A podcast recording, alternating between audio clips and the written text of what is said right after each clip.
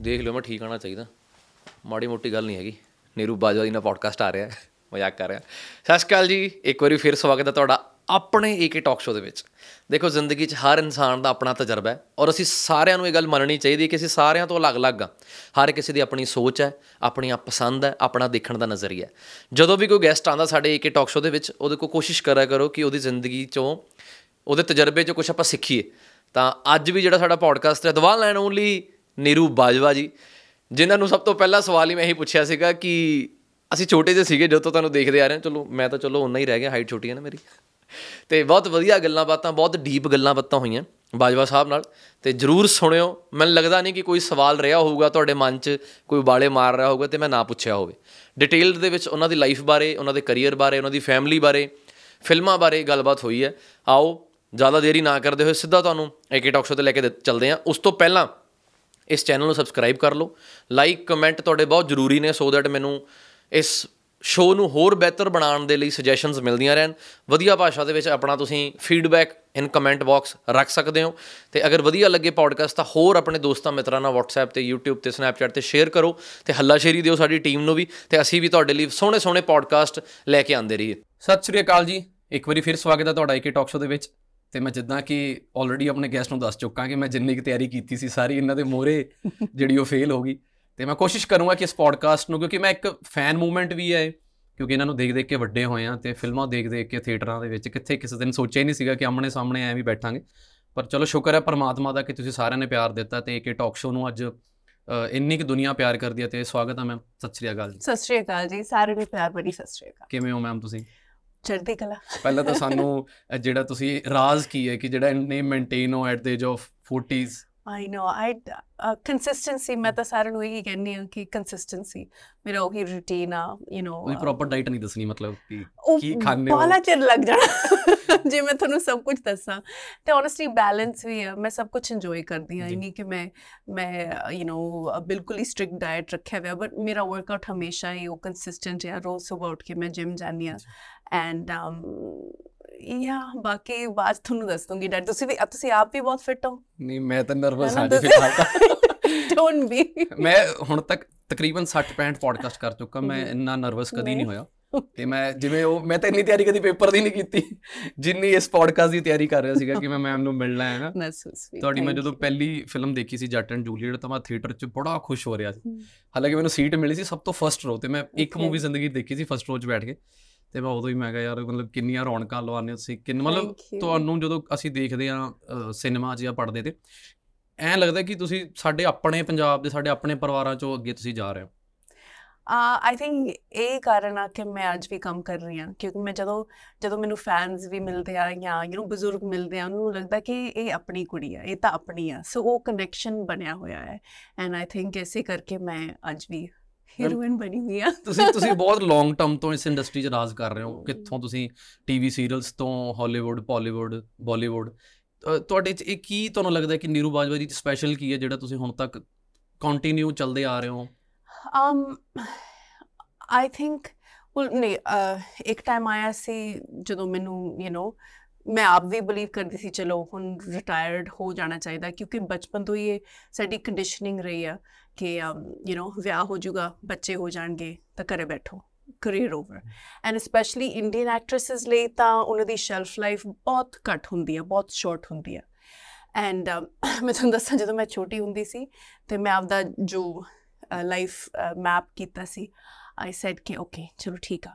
20 ਤੱਕ ਮੈਂ ਸੁਪਰਸਟਾਰ ਬਣ ਜਾਊਂਗੀ 25 ਨੂੰ ਮੈਂ ਵਿਆਹ ਕਰਾ ਲੂੰਗੀ ਬੱਚੇ ਹੋ ਜਾਣਗੇ ਰਿਟਾਇਰ ਹੋ ਜਾਊਂਗੀ ਮਤਲਬ ਦਿਸ ਇਜ਼ ਇਨਸੇਨ ਔਰ ਮਤਲਬ 25 25 ਸਾਲ ਦੀ ਉਮਰ ਵਿੱਚ ਤੁਸੀਂ ਅਜੇ ਬੱਚੇ ਹੋ ਸੋ ਆਈ ਥਿੰਕ ਇਹ ਕੰਡੀਸ਼ਨਿੰਗ ਮੈਂ ਪਹਿਲਾਂ ਆਪਦੇ ਆਪ ਵਿੱਚ ਚੇਂਜ ਕੀਤੀ and then audience and everybody ਨੇ ਉਹਨਾਂ ਦਾ ਕਸੂਰ ਨਹੀਂ ਹੈ ਵੀ ਜਸਟ ਅਸੀਂ ਯੂਜ਼ਡ ਟੂ ਆ ਕੇ ਅਸੀਂ ਆਈ ਦੇਖਦੇ ਹਾਂ ਕਿ ਇੱਕ ਐਕਟ੍ਰੈਸ ਵਿਆਹ ਕਰਾਉਂਦੀ ਆ ਅਨਫਿਟ ਹੋ ਜਾਂਦੀ ਆ ਚਲੀ ਜਾਂਦੀ ਆ ਸੋ ਆਈ ਥਿੰਕ ਮੇਰਾ ਪੈਸ਼ਨ ਡੈਡੀਕੇਸ਼ਨ ਅਸਾਨ ਮੈਂ ਤੁਹਾਡੇ ਪੋਡਕਾਸਟ ਦੇ ਵਿੱਚ ਸੁਣਿਆ ਸੀਗਾ ਮੈਮ ਕਿ ਤੁਸੀਂ ਕਿਹਾ ਕਿ ਹਜੇ ਤਾਂ ਨੀਰੂ ਬਾਜਵਾ ਦੀ ਜ਼ਿੰਦਗੀ ਸ਼ੁਰੂ ਹੋਈ ਹੈ। ਮੈਨੂੰ ਲੱਗਦਾ ਐਟ ਦੇ ਜੋ 40 ਜਾਂ ਆਫਟਰ ਮੈਰਿਜ ਐਸਾ ਤੁਹਾਡੇ ਚ ਕੀ ਲੱਗਦਾ ਕਿ ਜਿਹੜੀ 40 ਤੋਂ ਪਹਿਲਾਂ ਤੁਸੀਂ ਜ਼ਿੰਦਗੀ ਜੀ ਉਹਦੇ ਚ ਤੇ ਹੁਣ ਚ ਕੀ ਫ਼ਰਕ ਹੈ? ਆਈ ਥਿੰਕ ਪਹਿਲਾਂ ਮੈਂ ਬਹੁਤ ਯੂ نو ਆਪਦੇ ਆਪ ਨੂੰ ਬਹੁਤ ਸਟ੍ਰੈਸ ਹੁੰਦਾ ਸੀ ਪਹਿਲਾਂ ਕਿਉਂਕਿ you know I am not from a very big financially big family middle class family ਤੋਂ ਆ ਤੋਂ ਪਹਿਲਾਂ ਤਾਂ ਉਹ ਇਹੀ ਸਟ੍ਰੈਸ ਹੁੰਦਾ ਸੀ ਕਿ ਆਪਦੇ ਆਪ ਦੀ ਟੇਕ ਕੇਅਰ ਕਰਨਾ ਰੈਂਟ ਪੇ ਕਰਨਾ ਹੈ ਆਹ ਫਿਲਮ ਕਰ ਲਓ ਉਹ ਫਿਲਮ ਕਰ ਲਓ। ਸੋ ਹਮੇਸ਼ਾ ਉਹ ਸਟ੍ਰੈਸ ਹੁੰਦਾ ਸੀ। ਐਂਡ um ਇਹ ਵੀ ਸੀ ਕਿ ਓਕੇ ਹੁਣ ਏਜ ਵੀ ਜਾ ਰਹੀ ਹੈ। ਵਿਆਹ ਵੀ ਕਰਾਉਣਾ ਹੈ। ਪਰ ਮੈਂ ਹਜੇ ਹੋਰ ਕੁਝ। ਕਰਨਾ I am not done yet so ਮੈਨੂੰ ਲੱਗਦਾ ਹੈ ਕਿ ਅ, 40 ਤੋਂ ਬਾਅਦ ਜੋ ਮੇਰੇ ਮੇਰੇ ਅੰਦਰ ਕੌਨਫੀਡੈਂਸ ਆਇਆ ਹੈ ਉਹ ਪਹਿਲਾਂ ਕਦੇ ਨਹੀਂ ਸੀ ਐਂਡ ਆਈ ਵਿਸ਼ ਕਿ ਜਦੋਂ ਮੈਂ 20 ਸਾਲ ਦੀ ਹੁੰਦੀ ਜਾਂ ਮੈਂ ਪਿੱਛੇ ਜਾ ਸਕਦੀ ਤੇ ਆਪਦੇ ਆਪ ਨਾਲ ਗੱਲਾਂ ਕਰ ਸਕਦੀ ਕਿ ਯੂ نو ਡੋਨਟ ਵਰੀ ਸਭ ਕੁਝ ਠੀਕ ਹੋ ਜਾਊਗਾ। ਤੂੰ ਬਸ ਲੱਗੀ ਰਹਿ ਬਟ ਜੀ। ਆਈ ਜਸਟ ਥਿੰਕ ਕਿ ਮੈਂ ਹੁਣ ਆਪਦੀ ਲਾਈਫ ਇੰਜੋਏ ਕਰ ਰਹੀ ਹਾਂ ਹੁਣ ਕੀ ਐਸਾ ਕਰ ਰਹੇ ਹੋ ਜੋ ਲਾਈਫ ਇੰਜੋਏ ਕਰ ਰਹੇ ਹੋ ਇੱਕ ਆਈ ਡੋਨਟ ਨੋ ਇੱਕ ਲਾਈਟ ਹੁੰਦੀ ਹੈ ਅੰਦਰ ਜੋ ਕਿ ਮੈਂ ਮੈਂ ਓਨੈਸਟਲੀ ਮੈਂ ਡਿਸਕ੍ਰਾਈਬ ਵੀ ਨਹੀਂ ਕਰ ਸਕਦੀ। ਐਂਡ ਮੇਰੇ 40th ਬਰਥਡੇ ਤੇ ਮੈਂ ਸਾਰਿਆਂ ਨੂੰ ਦੱਸਦੀ ਹਾਂ ਕਿ ਮੈਨੂੰ ਨਹੀਂ ਪਤਾ ਮੇਰੇ ਅੰਦਰ ਕੀ ਚੇਂਜ ਹੋਇਆ। ਬਸ ਮੈਨੂੰ ਲੱਗਦਾ ਹੈ ਕਿ ਮੈਂ ਸਭ ਕੁਝ ਕਰ ਸਕਦੀ ਹਾਂ ਕਿ ਕੁਝ ਇੰਪੋਸੀਬਲ ਨਹੀਂ ਹੈ ਮੇਰੇ ਲਈ। ਐਂਡ ਅੱਜ ਮੈਂ ਆਮ ਆਮ ਸੋ ਪ੍ਰਾਊਡ ਕਿ ਮੈਂ ਆਪਦੀ ਜ਼ਿੰਦਗੀ ਖੁੱਲ ਕੇ ਜਿਉਣੀ ਆ ਆਪਦੇ ਬੱਚਿਆਂ ਨਾਲ ਆਪਦੇ ਹਸਬੰਡ ਜੀ। ਨਾਲ ਆਪਦਾ ਕੰਮ ਵੀ ਖੁੱਲ ਕੇ ਕਰਦੀ ਹਾਂ। ਮੈਨੂੰ ਕਿਸੇ ਦਾ ਡਰ ਨਹੀਂ। ਜੀ। ਸੋ ਮੈਂ ਮੋਸਟਲੀ ਤੁਸੀਂ ਆਪਣੇ ਇੰਸਟਾਗ੍ਰam ਤੇ ਨਾ ਮੈਂ ਸਵੇਰ- ਹੀ ਤੁਹਾਡੀ ਰੀਲ ਸਕਰੋਲ ਕਰ ਰਹੀ। ਸੀ ਤੁਸੀਂ ਹਮੇਸ਼ਾ ਖੁਸ਼ੀ ਵਾਲੀ ਮੂਮੈਂਟ ਸ਼ੇਅਰ ਕਰਦੇ ਹੋ ਕਿ ਤੁਸੀਂ ਬਹੁਤ ਖੁਸ਼ ਸ਼ੋ ਕਰ ਰਹੇ ਹੋ ਕਿ ਮੈਂ ਕਿੰਨੀ ਖੁਸ਼ ਹਾਂ ਮੈਂ ਕਿੰਨਾ ਇੰਜੋਏ ਕਰੀ ਪਰ ਅਸਲ 'ਚ ਤੁਸੀਂ ਵੀ ਤਾਂ ਕਿਤੇ ਨਾ ਕਿਤੇ ਅੰਦਰੋਂ ਨਿਰਾਸ਼ ਹੁੰਦੇ ਹੋ ਟੁੱਟਦੇ ਹੋ। ਉਹ ਨਹੀਂ ਕਦੀ ਤੁਸੀਂ ਸ਼ੋ ਕਰਦੇ ਹੋ ਉਹ 'ਚੋਂ ਓਵਰਕਮ ਕਿਵੇਂ ਕਰਦੇ ਹੋ? ਓਨੈਸਟਲੀ ਮੈਂ ਪਹਿਲੇ ਦਿਨ ਤੋਂ ਹੀ ਜਦੋਂ ਮੈਂ ਛੋਟੀ ਵੀ ਹੁੰਦੀ ਸੀ ਮੈਂ ਆਪਣੇ ਮਾਪਿਆਂ ਨੂੰ ਵੀ ਕਦੇ ਦੱਸਿਆ ਜੇ ਮੈਨੂੰ ਕੋਈ ਚੀਜ਼ ਅਪਸੈਟ ਕਰਦੀ ਸੀ ਜਾਂ ਮੈਂ ਬੰਬੇ ਸਟਰਗਲ ਕਰ ਰਹੀ ਸੀ ਰੋਜ਼ ਉਹਨਾਂ ਦਾ ਫੋਨ ਆਉਂਦਾ ਸੀ ਕਿਵੇਂ ਆ ਪੁੱਤ? ਕੰਮ ਮਿਲ ਗਿਆ? ਮੈਂ ਕਿਹਾ ਹਾਂ ਬਸ ਮਿਲਣ ਵਾਲਾ ਜਸਟ ਆਮ ਆਲਵੇਜ਼ ਹੈਪੀ ਮੈਂ ਜਦੋਂ ਨਿਰਾਸ਼ ਹੁੰਨੀ ਆ ਜਾਂ ਅਪਸੈਟ ਹੁੰਨੀ ਆ ਮੇਰਾ ਆਈ ਥਿੰਕ ਇੱਕ ਘੰਟਾ ਆਪਦੇ ਆਪ ਨਾਲ ਆਪਦੇ ਰੂਮ 'ਚ ਮੈਂ ਸਪੈਂਡ ਕਰਦੀ ਹਾਂ ਤਾਂ ਮੈਂ ਆਪਣੇ ਆਪ ਹੀ ਫਿਗਰ ਆਊਟ ਕਰ ਲੈਂਦੀ ਹਾਂ। ਮੈਂ ਜ਼ਿਆਦਾ ਟਾਈਮ ਨਾ ਮੈਂ ਸਕਸੈਸ ਤੇ ਰੁਕਦੀ ਹਾਂ ਨਾ ਮੈਂ ਫੇਲਿਅਰ ਤੇ ਰੁਕਦੀ ਹਾਂ। ਸੋ ਮੇਰੇ ਲਈ ਜੇ ਇੱਕ ਸੁਪਰ ਹਿੱਟ ਫਿਲਮ ਆਉਂਦੀ ਹੈ ਮੈਂ ਸੰਤੋਸ਼ ਜੀ ਅਸੀਂ ਇੱਕ ਦੂਜੇ ਨਾਲ ਗੱਲ ਕਰਦੇ ਹਾਂ ਵਰ ਲਾਈਕ ਕੰਗ੍ਰੈਚੁਲੇਸ਼ਨਸ। ਅੱਗੇ ਵਧਦੇ ਹਾਂ। ਜੇ ਕੋਈ ਫਲॉप ਫਿਲਮ ਆਉਂਦੀ ਹੈ ਉਹ ਵੀ ਚਲੋ ਠੀਕ ਆ ਨਹੀਂ ਵੀ ਚੱਲੀ ਫਿਲਮ ਜੀ। ਅੱਗੇ ਵਧੋ। ਸੋ ਆਈ ਡੋਨਟ ਨੋ ਮੇਰਾ ਉਹ ਕਦੀ ਮੈਂ ਜ਼ਿਆਦਾ ਡਿਪਰੈਸ ਸੈਡ ਹੁੰਦੀ ਨਹੀਂ ਓਨੈਸਟਲੀ ਸਪੀਕਿੰਗ ਵੈਰੀ ਗੁੱਡ ਫਿਰ ਤਾਂ ਬਹੁਤ ਖੁਸ਼ੀ ਹੋਈ ਸਾਨੂੰ ਸੁਣ ਕੇ ਕਿਉਂਕਿ ਮੈਨੂੰ ਲੱਗਦਾ ਮੈਂ ਲੱਕੀ ਇੰਨੀ ਆ ਮੈਂ ਹੋਰ ਕੀ ਚਾਹੀਦਾ ਮੈਨੂੰ? ਜੇ ਮੈਂ ਵੀ ਅਪਸੈਟ ਹੋ ਜੂਗੀ ਜਾਂ ਡਿਪਰੈਸਡ ਹੋ ਜੂਗੀ ਤਾਂ ਮਤਲਬ ਕਿਸ ਚੀਜ਼ ਉੱਤੇ? ਸਕਸੈਸ ਕੀ ਹੈ ਮੈਮ ਤੁਹਾਡੇ ਲਈ? ਤੁਸੀਂ ਸਕਸੈਸ ਕਿਹਨੂੰ ਮੰਨਦੇ ਹੋ ਜ਼ਿੰਦਗੀ 'ਚ? ਸ਼ੌਹਰਤ ਨੂੰ ਪੈਸੇ ਅੱਜ ਤੁਹਾਡੇ ਕੋਲ ਸਭ ਕੁਝ ਹੈ। ਮੈਨੂੰ ਲੱਗਦਾ ਕਿ ਆਪਦੀ ਜ਼ਿੰਦਗੀ ਆਪਦੇ ਟਰਮਸ ਤੇ ਜਿਉਣਾ ਸੈਲਫ ਰਿਸਪੈਕਟ ਨਾਲ ਤੇ ਬਿਨਾਂ ਕਿਸੇ ਦੇ ਡਰ ਤੋਂ ਜਿਉਣਾ ਇਹ ਸਕਸੈਸ ਹੈ। ਤੁਸੀਂ ਸਕਸੈਸਫੁਲ ਹੋ? ਬਹੁਤ ਜ਼ਿਆਦਾ ਆਪਣੇ ਸਾਹਮਣੇ ਆਪਣੀ ਨਜ਼ਰਾਂ 'ਚ ਨੀਰੂ ਬਾਜਵਾਰੀ ਸੈਟੀਸਫਾਈਡ ਨੇ ਆਪਣੀ ਜ਼ਿੰਦਗੀ ਤੋਂ ਆ ਸੈਟੀਸਫਾਈਡ ਨਹੀਂ ਕਿਉਂਕਿ ਫਿਰ ਰੱਬ ਵੀ ਸੁਣ ਰਿਹਾ। ਮੈਂ ਅਜੇ ਹੋਰ ਬਹੁਤ ਕੁਝ ਕਰਨਾ। ਯੂਨੀਵਰਸ ਵੀ ਸੁਣ ਰਹੀ ਹੈ ਬਟ ਮੈਂ ਮਤਲਬ ਮੈਨੂੰ ਮਾਣ ਹੈ ਖੁਦ ਖੁਦ ਦੇ ਉੱਤੇ ਕਿਉਂਕਿ ਮੈਂ ਜੋ ਵੀ ਕੀਤਾ ਆਪਦੇ ਤਰੀਕੇ ਨਾਲ ਕੀਤਾ ਅਸੀਂ ਖੁਦ ਚਾਹੁੰਦੇ ਹਾਂ ਮੈਮ ਤੁਸੀਂ ਹੋਰ ਅੱਗੇ ਜਾਓ ਅਸੀਂ ਹਰ ਫਿਲਮ 'ਚ ਤੁਹਾਨੂੰ ਦੇਖਣਾ ਚਾਹੁੰਦੇ ਹਾਂ ਔਰ ਅਸੀਂ ਆਪਣੇ 40s ਤੱਕ ਵੀ ਤੁਹਾਨੂੰ ਦੇਖਣਾ ਚਾਹੁੰਦੇ ਕਿ ਇਹ ਸਾਡੇ ਤੋਂ ਵੀ। ਪਹਿਲੇ ਹਰ ਪੱਕਾ ਪੱਕਾ ਮੈਂ ਜਦੋਂ ਪਹਿਲੀ ਵਾਰੀ ਤੁਹਾਨੂੰ ਮਿਲਿਆ ਨਾ ਤਾਂ ਮੈਂ ਜਦੋਂ ਤੁਹਾਨੂੰ ਦੇਖਿਆ ਮੈਂ ਕਿਹਾ ਮੈਂ ਪੈਰੀ ਹੱਥ ਲਾਵਾਂ ਕਿ ਮੈਂ ਕਿੱਦਾਂ ਕਰਾਂ ਮੈਨੂੰ ਸਮਝ ਹੀ ਨਹੀਂ ਆਈ ਕਿਉਂਕਿ ਬਹੁਤ ਦੇਰ ਤੋਂ ਤੁਹਾਨੂੰ ਦੇਖ ਰਿਹਾ ਤੁਸੀਂ ਇੰਨੀ ਦੇਰ ਤੋਂ ਇੰਡਸਟਰੀ ਦੇ ਵਿੱਚ ਹੈਗੇ ਹੋ. ਤੇ ਤੁਸੀਂ ਇੱਕ ਗੱਲ ਜਿਹੜੀ ਮੈਨੂੰ ਸਭ ਤੋਂ ਜ਼ਿਆਦਾ ਖੂਬਸੂਰਤ ਤੁਹਾਡੀ ਤੁਹਾਡੀ ਲੱਗਦੀ ਹੈ ਕਿ ਤੁਸੀਂ ਆਪਣੀ ਫੈਮਿਲੀ ਆਪਣੇ ਬੱਚੇ ਦਿਖਾਉਂਦੇ ਹੋ ਸੋਸ਼ਲ ਮੀਡੀਆ ਤੇ ਤੇ ਨਾ ਤੇ ਆਫਟਰ ਮੈਰਿਜ ਔਮਨਸ ਨੂੰ ਬੜਾ ਇਨਸਪਾਇਰ ਕਰਦੇ ਹੋ। ਪਰ ਜਿਹੜੀਆਂ ਲੇਡੀਜ਼ ਵਿਆਹ ਤੋਂ ਬਾਅਦ ਨਹੀਂ ਕਰ ਪਾਉਂਦੀਆਂ ਉਹਨਾਂ ਦੀ ਫੈਮਿਲੀ ਸਪੋਰਟ ਨਹੀਂ ਹੈ ਹਸਬੰਡ ਸਪੋਰਟ ਨਹੀਂ ਹੈ ਕਿ ਜਿਵੇਂ ਉਹ ਕਹਿੰਦੇ ਨੇ ਮੇਰੇ ਕੋਲ ਬਹੁਤ ਕੇਸਿਸ ਆਉਂਦੇ ਨੇ। ਉਹਨਾਂ ਨੂੰ ਤੁਸੀਂ ਕੀ ਸਲਾਹ ਦੇਣਾ ਚਾਹੁੰਦੇ ਹੋ ਕਿ ਉਹ ਆਪਣੇ ਵਿਆਹ ਤੋਂ ਬਾਅਦ ਸ਼ੌਂਕ ਕਿਵੇਂ ਜਗਾਉਣ ਉਹਨਾਂ ਨੂੰ ਸਪੋਰਟ ਕੌਣ ਕਰੇ ਸ਼ੌਂਕ? ਡਿਫਿਕਲਟ ਆ ਕਿਉਂਕਿ ਇਹ ਵੀ ਨਹੀਂ ਕਹਿ ਸਕਦੇ ਕਿ ਛੱਡ ਕੇ ਚਲੇ ਜਾਓ। and um, uh, ਮੈਂ ਵੀ ਬਹੁਤ ਔਰਤਾਂ ਨੂੰ ਮਿਲਦੀ ਹਾਂ ਕੁੜੀਆਂ ਨੂੰ ਮਿਲਦੀ ਹਾਂ ਜਿਨ੍ਹਾਂ ਦੇ ਘਰ ਵਾਲੇ ਨਹੀਂ, ਉਹਨਾਂ ਨੂੰ ਸਪੋਰਟ ਕਰਦੇ। ਉਹਨਾਂ ਨੂੰ ਸੱਚੀ ਲੱਗਦਾ ਕਿ ਉਨ- ਉਹਨਾਂ ਦੀ ਜ਼ਿੰਦਗੀ ਰੁਕ ਜਾਂਦੀ ਆ, ਖਤਮ ਹੋ ਜਾਂਦੀ ਆ ਵਿਆਹ ਤੋਂ ਬਾਅਦ। ਐਂਡ ਉਹ ਅਨਫੋਰਚੂਨੇਟ ਆ, ਕਿਉਂਕਿ ਜੇ ਤੁਹਾਨੂੰ, ਮਤਲਬ ਤੁਹਾਡਾ ਲਾਈਫ ਪਾਰਟਨਰ ਯੂ نو ਤੁਸੀਂ ਇੱਕ ਨਈ ਜ਼ਿੰਦਗੀ ਸ਼ੁਰੂ ਕਰਦੇ ਆ, ਬੱਚਿਆਂ ਤੋਂ ਬਾਅਦ ਇੱਕ ਨਈ ਜ਼ਿੰਦਗੀ ਸ਼ੁਰੂ ਕਰਦੇ ਆ ਇਟਸ ਅ ਡਿਫਰੈਂਟ ਵਰਲਡ ਉਹਨਾਂ ਨੂੰ ਸਲਾਹ ਕੀ ਦੇਵਾਂ? ਇਟਸ ਤੁਹਾਨੂੰ ਸੁਣਦੇ ਔਖਾ ਨੇ। ਹੀ ਆ ਯਾਰ। ਆਈ ਡੋਨਟ ਨੋ ਤੁਹਾਨੂੰ ਸੁਣਦੇ ਨੇ। ਤੁਸੀਂ ਵੀ ਤੁਹਾਡੀ ਵੀ ਸ਼ੁਰੂ ਚ ਮੈਂ ਜੋ ਰਿਸਰਚ ਕੀਤੀ ਕਿ ਤੁਹਾਡੀ ਫੈਮਿਲੀ ਨੇ ਸਪੋਰਟ ਨਹੀਂ ਕੀਤੀ ਸੀ ਤੁਹਾਨੂੰ ਫਿਲਮ ਦੇ ਵਿੱਚ? ਨੇ ਮੇਰੇ ਫਾਦਰ ਸਾਹਿਬ ਨੇ ਸਪੋਰਟ ਕੀਤੀ ਸੀ। ਉਹਨਾਂ ਦੀ ਕੁਝ ਸੁਣ ਰਿਹਾ ਸਾਡੇ ਕੁਝ ਰਿਸ਼ਤੇਦਾਰਾਂ ਨੇ ਨਹੀਂ. ਕੀਤੀ ਸੀ। ਕਿਉਂਕਿ ਉਦੋਂ ਆ ਆ ਹੀ ਹੁੰਦਾ ਸੀ ਕਿ ਯੂ نو ਜੱਟਾਂ ਦੀ ਕੁੜੀਆਂ ਯੂ نو ਇਹੋ ਜਿਹਾ ਕੰਮ ਨਹੀਂ ਕਰਦੀਆਂ ਤੂੰ ਕਿੱਥੇ ਭੇਜ ਰਿਹਾ ਕੁੜੀ ਨੂੰ ਐਂਡ ਸੋ ਉਹਨਾਂ ਨੇ ਕਾਫੀ ਕੁਝ ਸੁਣਿਆ ਸੀ ਮੇਰੇ ਲਈ ਤੁਸੀਂ ਤਿੰਨ ਭੈਣਾਂ ਹੋ ਜੀ ਅੱਗੇ ਤਿੰਨ ਬੇਟੀਆਂ ਤੁਹਾਡੀਆਂ ਜੀ ਪਰ ਮੈਂ ਇੱਕ ਕੱਲ ਹੀ ਕੇਸ ਅਜੇ ਦੇਖਿਆ ਮੈਂ ਕੱਲ ਹੀ ਵੀਡੀਓ ਪਾਈ ਸੀ ਜਿਹਦੇ ਵਿੱਚ ਇੱਕ ਪੇਸ਼ੈਂਟ ਆਇਆ ਸਾਡੇ ਕੋਲ ਨਾ ਆਪਣੀ ਬੇਟੀ ਨੂੰ ਪੜ੍ਹਾ ਨਹੀਂ ਰਹੇ ਸੀ ਤੇ ਮੈਂ 1 ਘੰਟਾ ਉਹਨਾਂ ਤੇ ਬੋਲੀ ਗਿਆ ਕਿ ਉਹ ਆਪਣੇ ਬੇਟੇ ਦੇ ਟ੍ਰੀਟਮੈਂਟ ਵਾਸਤੇ ਆਏ ਸੀਗੇ ਤੇ ਉਹਨਾਂ ਦਾ ਬੇਟਾ ਹੈਂਡੀਕੈਪਡ ਸੀਗਾ ਜਦੋਂ ਤੋਂ ਬੌਰਨ ਹੋਇਆ ਤੇ ਪੋਲੀਓ ਪੇਸ਼ੈਂਟ ਸੀਗਾ ਤੇ ਉਹ ਆਪਣੀ ਬੱਚੀ ਨੂੰ ਨਹੀਂ ਪੜ੍ਹਾ ਰਹੇ ਸੀ ਇੱਕ ਉਹਨਾਂ ਨੇ ਨਾ ਗੁੱਦੀ ਹੋਰ ਬੇਟੀ ਚੱਕੀ ਹੋਈ ਸੀ। ਮੈਂ ਕਿਹਾ ਜੀ ਇਹ ਵੀ ਬੱਚੀ ਤੁਹਾਡੀ ਹੈ? ਕਹਿੰਦੇ ਹਾਂਜੀ। ਮੈਂ ਕਿਹਾ ਰੱਬ ਕੋਲ ਮੁੰਡਾ ਮੰਗਿਆ ਸੀ? ਕਹਿੰਦੇ ਹਾਂਜੀ ਬੇਟੀ ਆ ਗਈ। ਤੇ ਤੁਸੀਂ ਤੁਹਾਨੂੰ ਅੱਜ ਪਤਾ ਹੈ ਕਿ ਅੱਜ ਵੀ ਜ਼ਮਾਨੇ 'ਚ ਅਸੀਂ ਅ, ਮੇਰੀ ਮੈਨੂੰ ਨਹੀਂ ਪਤਾ ਮੇਰਾ ਪੋਡਕਾਸਟ ਹੈ ਕਿੱਥੇ ਤੱਕ ਪਹੁੰਚੂਗਾ। ਪਰ ਮੈਂ ਉਹਨਾਂ ਲੋਕਾਂ ਨੂੰ ਵੀ ਤੁਹਾਡੇ ਜ਼ਰੀਏ ਚਾਹਨਾ ਕਿ ਤੁਸੀਂ ਉਹਨਾਂ ਨੂੰ ਦੱਸੋ ਕਿ ਮੈਂ ਆਪ ਸੁਣਦੀ ਹਾਂ। ਮੈਨੂੰ ਆਪ ਕੋਈ ਵੀ ਆ ਕੇ ਬੋਲ ਦਿੰਦਾ ਕਿ ਹਮ, ਤਿੰਨ ਗੁੱਡੀਆਂ। ਅੱਛਾ। ਹੋਰ ਨਹੀਂ ਕਰਨਾ ਮਤਲਬ ਕੈਨ ਯੂ ਬਲੀਵ ਮੈਨੂੰ ਜਾਣ ਮਤਲਬ ਠੀਕ ਹੈ ਮੈਂ ਸਾਰਿਆਂ ਦੀ ਆਪਣੀ ਨੀਰੂ ਬਾਜਵਾ ਬਟ ਅੱਜ ਦੇ ਡੇਟ 'ਚ ਵੀ ਮੈਨੂੰ ਇਹ ਸਭ ਸੁਣਨਾ ਪੈਂਦਾ ਕਿ ਕਿਉਂ ਹੈ ਮੈਮ ਅਫਸੋਸ ਕਰਦੇ ਆ ਮੇਰੇ ਨਾਲ I don't know I again conditioning ਬਦਲੂਗਾ ਹੌਲੀ ਹੌਲੀ ਇਹ ਇਹ ਕਿਵੇਂ ਬਦਲ ਸਕਦੇ ਆ ਇਹ ਕਿੱਥੋਂ ਚੀਜ਼ ਸ਼ੁਰੂ ਸ਼ੁਰੂ ਹੋਈ ਹੋਊਗੀ ਚਲੋ ਸ਼ੁਰੂ ਦਾ ਤਾਂ ਨਹੀਂ ਆਪਾਂ ਨੂੰ ਪਤਾ ਹੀ ਆਪਾਂ. ਸਮਾਜ 'ਚ ਕਿਵੇਂ ਖਤਮ ਕਰ ਸਕਦੇ ਤੁਸੀਂ ਇੱਕ ਪਰਫੈਕਟ ਐਗਜ਼ਾਮਪਲ ਹੋ ਦੇਖੋ ਮੈਂ ਤਾਂ ਬਸ ਐਗਜ਼ਾਮਪਲ ਸੈੱਟ ਕਰ ਸਕਦੀ ਹਾਂ ਅਸੀਂ ਆਪਦੀ ਕੁੜੀਆਂ ਨੂੰ ਅਮ ਯੂ نو ਕਿਸੇ ਤੋਂ it's it's like for us ਇੱਕ ਹੀ ਬਰਾਬਰ ਆ ਮੁੰਡਾ ਕੁੜੀ ਬਸ ਬੱਚੇ ਹੈਲਦੀ ਹੋਣੇ ਚਾਹੀਦੇ ਨੇ ਐਂਡ ਅਮ ਕਈ ਵਾਰ ਮੈਨੂੰ ਲੱਗਦਾ ਹੈ ਕਿ ਕਿਉਂਕਿ ਨਾਂ ਦੇ ਪਿੱਛੇ ਮੈਂ ਆਮ ਨੀਰੂ ਬਾਜਵਾ ਮੈਂ ਮੈਂ ਆਪਦੇ ਪਿਓ ਦਾ ਨਾਂ ਰੋਸ਼ਨ ਕੀਤਾ I I think so and but ਇਸ ਗੱਲ ਦੇ ਪਿੱਛੇ ਆ ਮੈਨੂੰ ਨਹੀਂ ਪਤਾ ਯੂ نو ਕਿਉਂ ਹੈ ਮੈਂ ਮੈਂ ਆਪਦੀ ਮੰਮੀ ਦੀ ਮੇਰੇ ਫਾਦਰ ਸਾਹਿਬ ਹੁਣ ਹੈ ਨਹੀਂ ਬਟ ਮੈਂ ਤੇ ਮੇਰੇ ਹਸਬੰਦ ਦੋਨੋਂ ਮੇਰੀ ਮਮ ਨੂੰ ਦੀ ਟੇਕ ਕੇਅਰ ਕਰਦੇ ਆ ਸੋ ਆਈ ਡੋਨਟ ਨੋ ਬਸ ਅਸੀਂ ਐਗਜ਼ਾਮਪਲ ਸੈੱਟ ਕਰ ਸਕਦੇ ਆ ਅਸੀਂ ਆਪਦੇ ਕੁੜੀਆਂ ਨੂੰ ਐਜੂਕੇਟ ਕਰ ਸਕਦੇ ਆ ਇੰਨਾ ਪਾਵਰਫੁਲ ਬਣਾ ਸਕਦੇ ਆ ਕਿ ਮਤਲਬ ਉਹਨਾਂ ਨੂੰ ਕਮਜ਼ੋਰ ਨਾ ਬਣਾਓ। ਦੈਟਸ ਵਾਟ ਬਟ ਮੇਰੀ ਵੀ ਕੰਡੀਸ਼ਨਿੰਗ ਆਈ ਸੀ ਜਿਵੇਂ ਮੈਂ ਤੁਹਾਨੂੰ ਕਿਹਾ ਸੀ ਕਿ 25 ਤੱਕ ਮੈਨੂੰ ਲੱਗਦਾ ਸੀ ਕਿ ਮੇਰੀ ਜ਼ਿੰਦਗੀ ਖਤਮ ਆ ਸੋ ਇਹ ਮੇਰੀ ਵੀ ਉਹ ਜੀ ਕੰਡੀਸ਼ਨ ਸੀ ਕਿ ਮੈਂ ਇੱਕ ਕੁੜੀ ਆ ਮੈਂ ਵਿਆਹ ਕਰਾ ਕੇ ਬੱਚੇ ਕਰਕੇ game over life over so ਇਹ ਹੌਲੀ ਹੌਲੀ ਆਈ ਥਿੰਕ ਇਹ ਸਾਨੂੰ ਆਪ ਆਪਣੇ ਆਪ ਵਿੱਚ ਵੀ ਕੰਡੀਸ਼ਨਿੰਗ ਚੇਂਜ ਕਰਨੀ ਪੈਣੀ ਐਂਡ ਦੈਨ ਸੋਸਾਇਟੀ ਟਾਈਮ ਤੇ ਲੱਗੂਗਾ ਤੁਸੀਂ ਜਨਰੇਸ਼ਨ ਗੈਪ ਬਹੁਤ ਦੇਖਿਆ ਮੈਂ ਤੁਹਾਨੂੰ 20 25 ਸਾਲ ਹੋ ਗਏ ਇੰਡਸਟਰੀ ਦੇ ਵਿੱਚ ਤੁਸੀਂ ਦੇਖਿਆ ਇੱਕ ਦੌਰ ਦੇਖਿਆ ਇੱਕ ਬੰਦੇ ਦਾ 5 ਸਾਲ ਟਾਈਮ ਆਂਦਾ 10 ਸਾਲ ਆਂਦਾ ਤੁਸੀਂ ਕਿੰਨੇ ਦੌਰ ਦੇਖ ਲਏ ਕੀ ਚੇਂजेस ਦੇਖ ਰਹੇ ਹੋ ਅੱਜ ਜਨਰੇਸ਼ਨ ਜਿਹੜਾ ਗੈਪ ਕਰਕੇ ਬੱਚਿਆਂ 'ਚ ਆ ਰਿਹਾ ਪੈਰੈਂਟਿੰਗ 'ਚ ਆ ਰਿਹਾ। ਜਿਵੇਂ ਮੈਂ ਗੱਲ ਕਰ ਰਿਹਾ ਸੀਗਾ ਕਿ ਅੱਜ ਫਿਲਮ ਆਈ ਐਨੀਮਲ ਤੁਸੀਂ ਦੇਖੀ? ਮੈਂ ਦੇਖੀ ਨਹੀਂ ਓਕੇ ਉਹ ਇੱਕ ਆਈ ਸੀ ਸੂਰਯਵੰਸ਼ਮ ਇਹਦੇ 'ਚ ਵੀ ਫਾਦਰ ਤੇ ਬੇਟੇ ਦਾ ਰੋਲ ਦਿਖਾਇਆ ਗਿਆ ਉਹਦੇ 'ਚ ਵੀ ਫਾਦਰ ਤੇ ਬੇਟੇ ਦਾ ਰੋਲ ਦਿਖਾਇਆ ਗਿਆ ਸੀਗਾ। ਤੁਸੀਂ ਅੱਜ ਦੀ ਪੈਰੈਂਟਿੰਗ ਕਿਵੇਂ ਦੇਖਦੇ ਹੋ ਕਿ ਤੁਹਾਡੀਆਂ ਵੀ ਤਿੰਨ ਬੇਟੀਆਂ ਨੇ? ਅੱਜ ਉਹ ਟਾਈਮ ਨਹੀਂ ਹੈਗਾ ਕਿ ਗਾਲਾਂ ਕੁੱਟ ਜਿਹਦੇ ਨਾਲ ਅਸੀਂ ਵੱਡੇ ਹੋਏ ਆ ਨਹੀਂ ਅਸੀਂ ਇਹੋ ਜਿਹਾ ਕੁਝ ਨਹੀਂ ਕਰ ਸਕਦੇ ਦਿਲ ਤਾਂ ਕਰਦਾ ਕਿ ਕਦੇ ਥੱਪੜ ਮਾਰਾਂ।